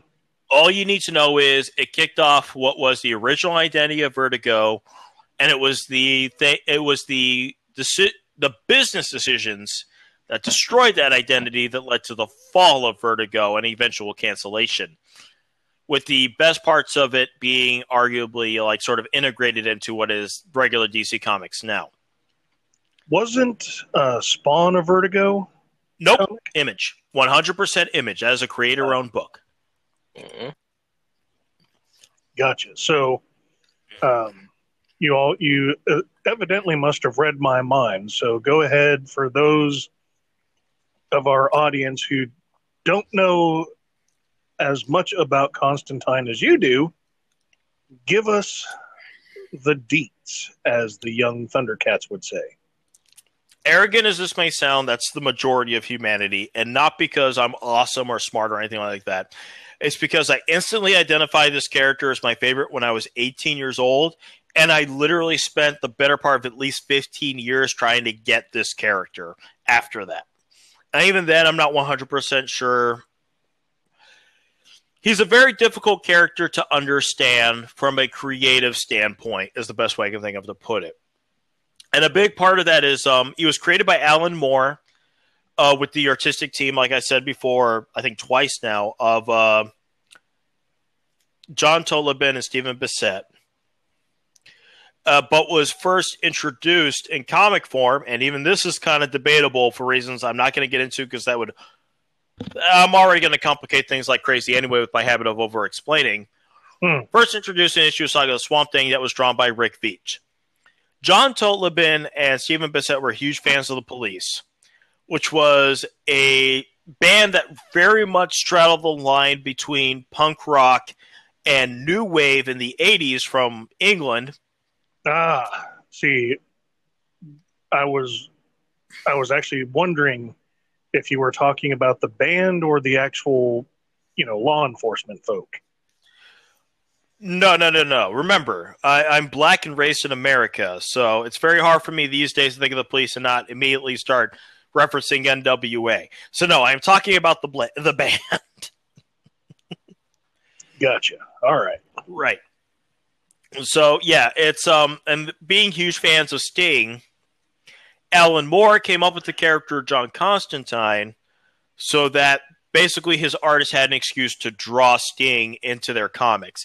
And if you ever look up the very first appearance of John Constantine, like as a friend of mine, who by the way is to comics what I like what I am to comics is what he is to hip hop, took one look at that picture and said, That's Sting because they literally pretty much like did the artistic equivalent of copy and pasting Sting onto a comic, or Rick Veitch that did, I should say. Mm. Uh, but it's a combination of uh, his appearance in one movie and another. I don't remember the two movies off the top of my head right now. Uh, he uh, was meanwhile, Dune. He played uh, Feyd. Not Ralph. Dune. No, uh, I think Dune made him more like mainstream famous in terms of his face, but the outfit they put him in is actually more based off of another film appearance, and it's one of those you need to look up John Constantine on Wikipedia or something to figure out what it is because this is a movie that's like instantly forgettable. But if you ever hmm. see a screenshot of him in that movie, the only difference between how we're used to seeing John Constantine, at least in the comic and his original appearances, and how he's in that movie is that in the movie he's wearing a black leather overcoat instead of an olive co- colored um, fabric overcoat that we're used to seeing him in. That out of the way, though, um, hmm. for Alan Moore's more creative writer perspective, he wanted a character that was the counterpoint to the popular magic user in fiction, which is that they are very upper crest, high class. Think Doctor Strange. Right. Like yeah, Doctor Strange is very rich. He's a big part of society. He he's basically he may not be the president, but he is a mover and shaker in a very big bad way, due primarily to his place of wealth and influence in his society. And he wanted a working class magician. Remember, this is the early to mid 80s. Thatcher has just become the prime minister in England and punk mm. rock is a thing. The punk rock element actually doesn't come in until after Alan Moore, but you need to understand punk rock to really get where Constantine stands from a socio-political standpoint. Let's just put that out there right now. In fact, even as a character, I would say punk rock plays a very big part because I'm assuming we all have at least a peripheral knowledge of what punk rockers were like. And it's a case of where, in terms of society and politics, they raise some very good points, some very understandable points. In many cases, depending on who you are on that on those spectrums, very sympathetic and empathetic points. But as people, they were shit. They did a fuck ton of drugs. They, let's be honest, like even the best of them were probably various levels of sex abusers hmm. and perverts they definitely abused alcohol like crazy. And it's that case of we have to deal with the fact that the person who is saying the things that we all know is true or that we all believe or that was all necessary to acknowledge to make everything better are also just horrible as individuals themselves. Think Sid and Nancy is a great example of that if you want to talk if we're going into that sort of idea. And that's kind of John Constantine in the most nutshell of nutshells of concepts as I can get.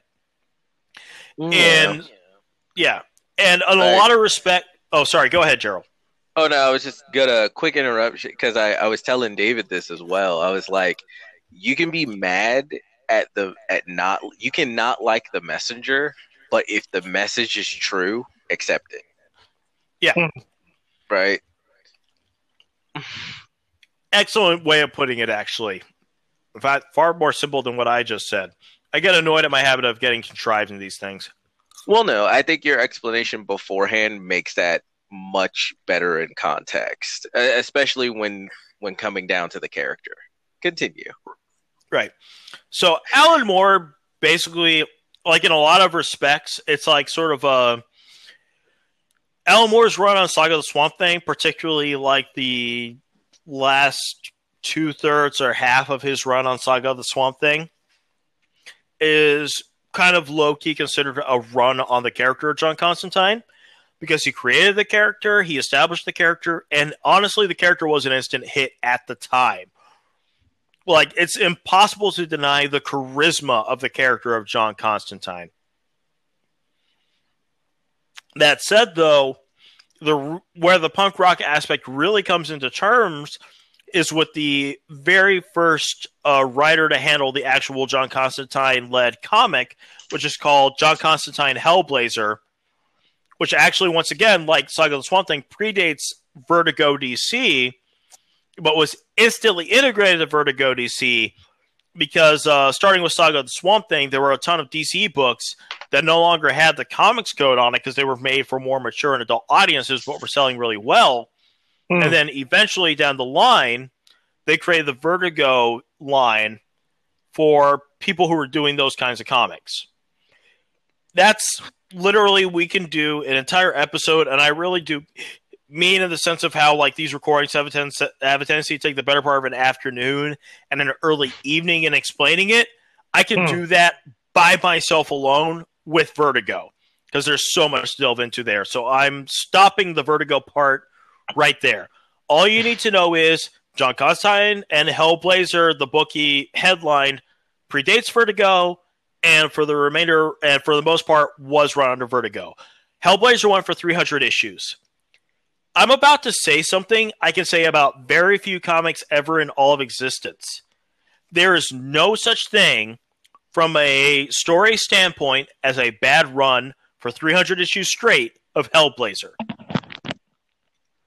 Hmm. This also alright? leads in.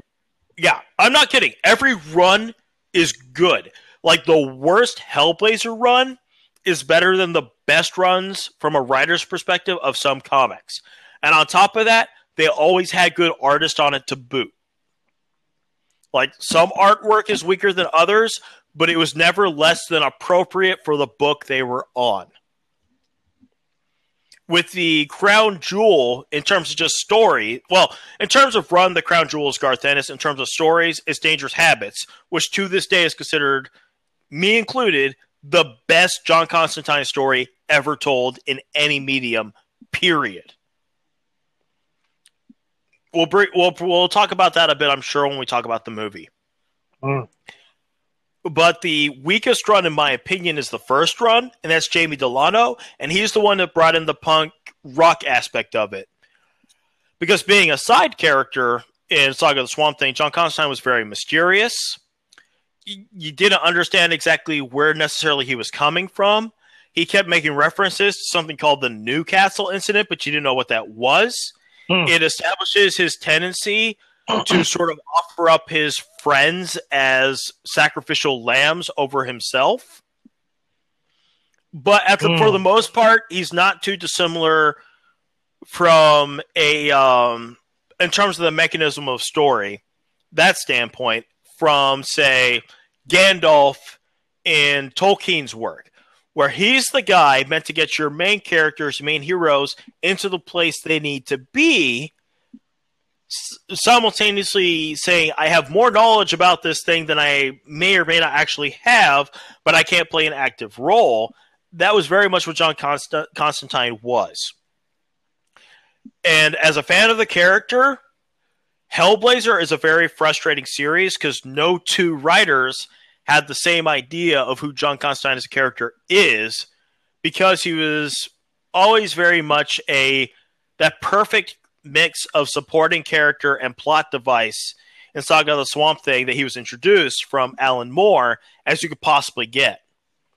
I would argue the person who handled uh, the character best as Alan Moore originally perceived him is David Azzarello, who, in terms of the overall plot of his run, is also one of the weakest because that is hands down one of the weakest villains, or really more big bads that John Constantine had to face in the entire series.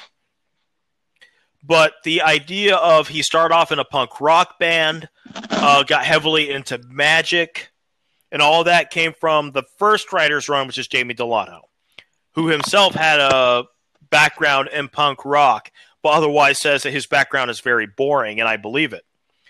I will say this you can always tell who the best creators of John Constantine are. Get ready for this, David. This is where shit gets really weird. The people who have undeniably done the most, for lack of a better term, right by John Constantine have actually met the character in the real world. Alan Moore mm. claims he ran into the character at a pub. Jamie Delano claims he ran into the character at the pub. And I think even David Azzarello has some weird experience where he says, I feel like I might have run into him at a bar in New York somewhere at some point in time. It's fucked up as hell. It's hardcore. I see in a UFO level kind of shit. But if they don't claim it, but you'll find the people who did the most right by the character, I think even Garth Ennis said it once. But like literally, the characters who've done the most right by the character are the ones that genuinely claim, and they say it with all of like conviction, for lack of a better term, that you can give. Say, I ran into this guy at a pub. He looked kind of like Sting, but I could just tell he was John Constantine. He gave me a drink, said I did a good job, and just disappeared.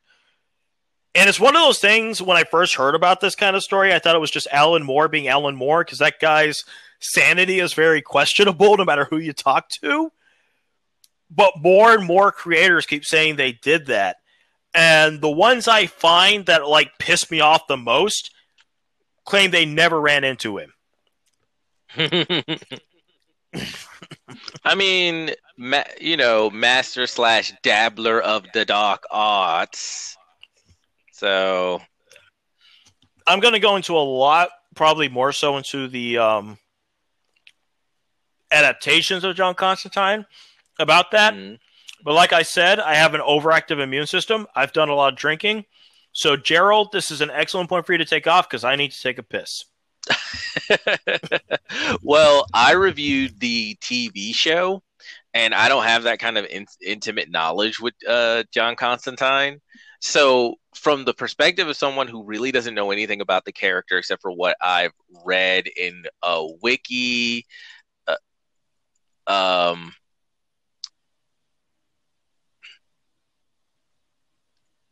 uh, what I read in a wiki, what I uh, and what I've watched of the TV show and the movie, yeah, it, like he's in the TV show, he is just shown as kind of a habitual fuck up. Like, and he doesn't like to learn from his mistakes. Like, just constantly screwing up. And yeah, he'll use anyone as a sacrificial pawn except himself which is understandable because which I un, which is terrible but when you realize his circumstances um you understand it from a practical and logical standpoint. Like it's still horrible but you also understand it from a practical and logical standpoint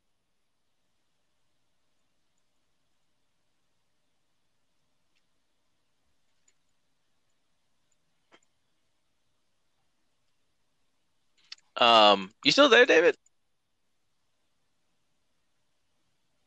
Oh, have I been? I feel like I've been isolated again because no one's responding.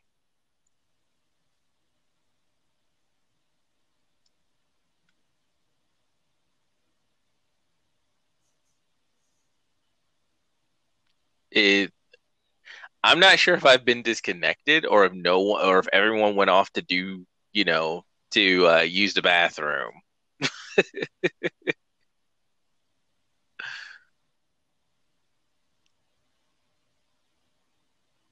uh,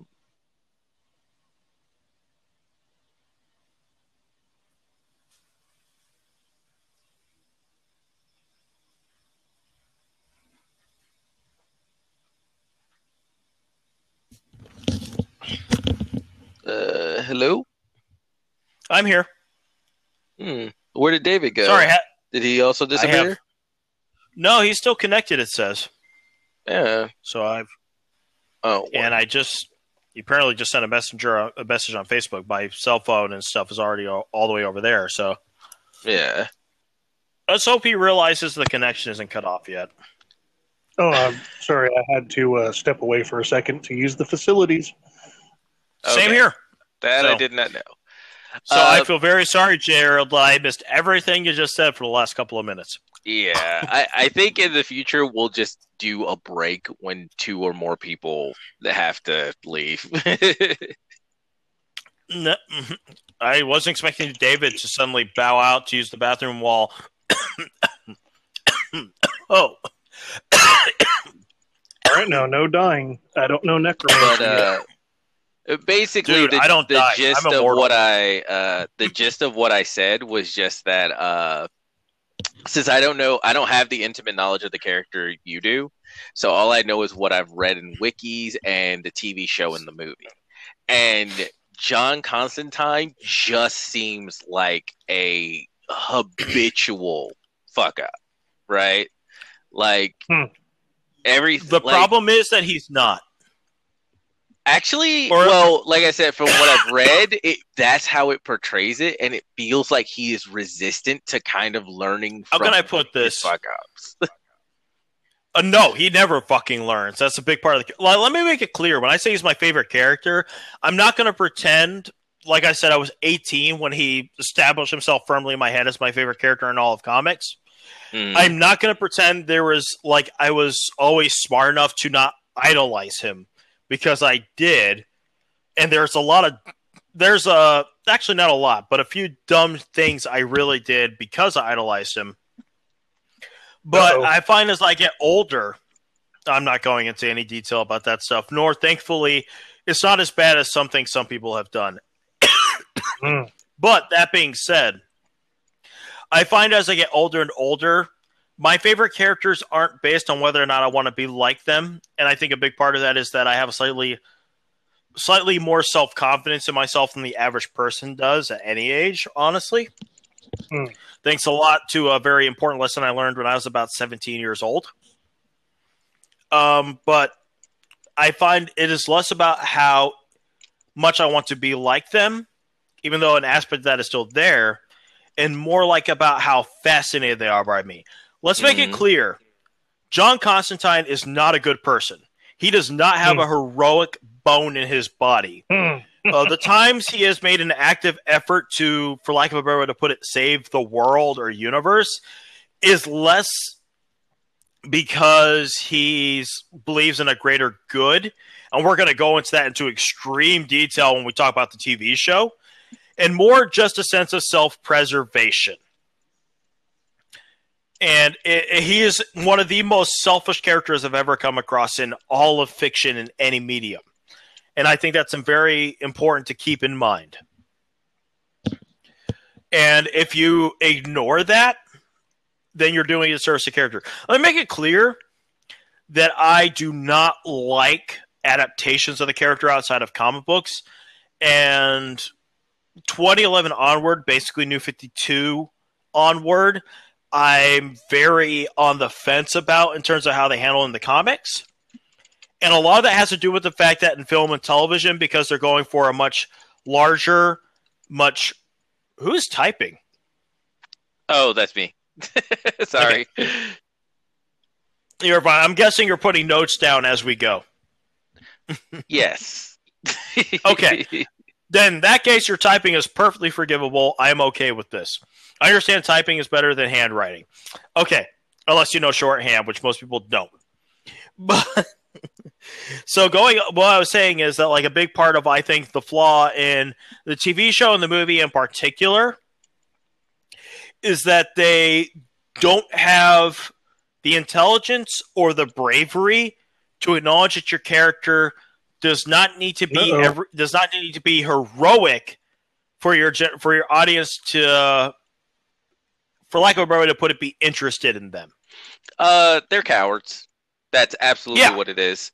You can have a Yeah. well crafted, complicated, interesting character and them be like those are usually the best villains. Those are the you're an villains I Artemis really Fowl like. fan, yeah, if you're an Artemis Fowl fan, you know exactly what I'm talking about if you've seen that movie. So no, they're they're just cowards. they're absolutely cowards.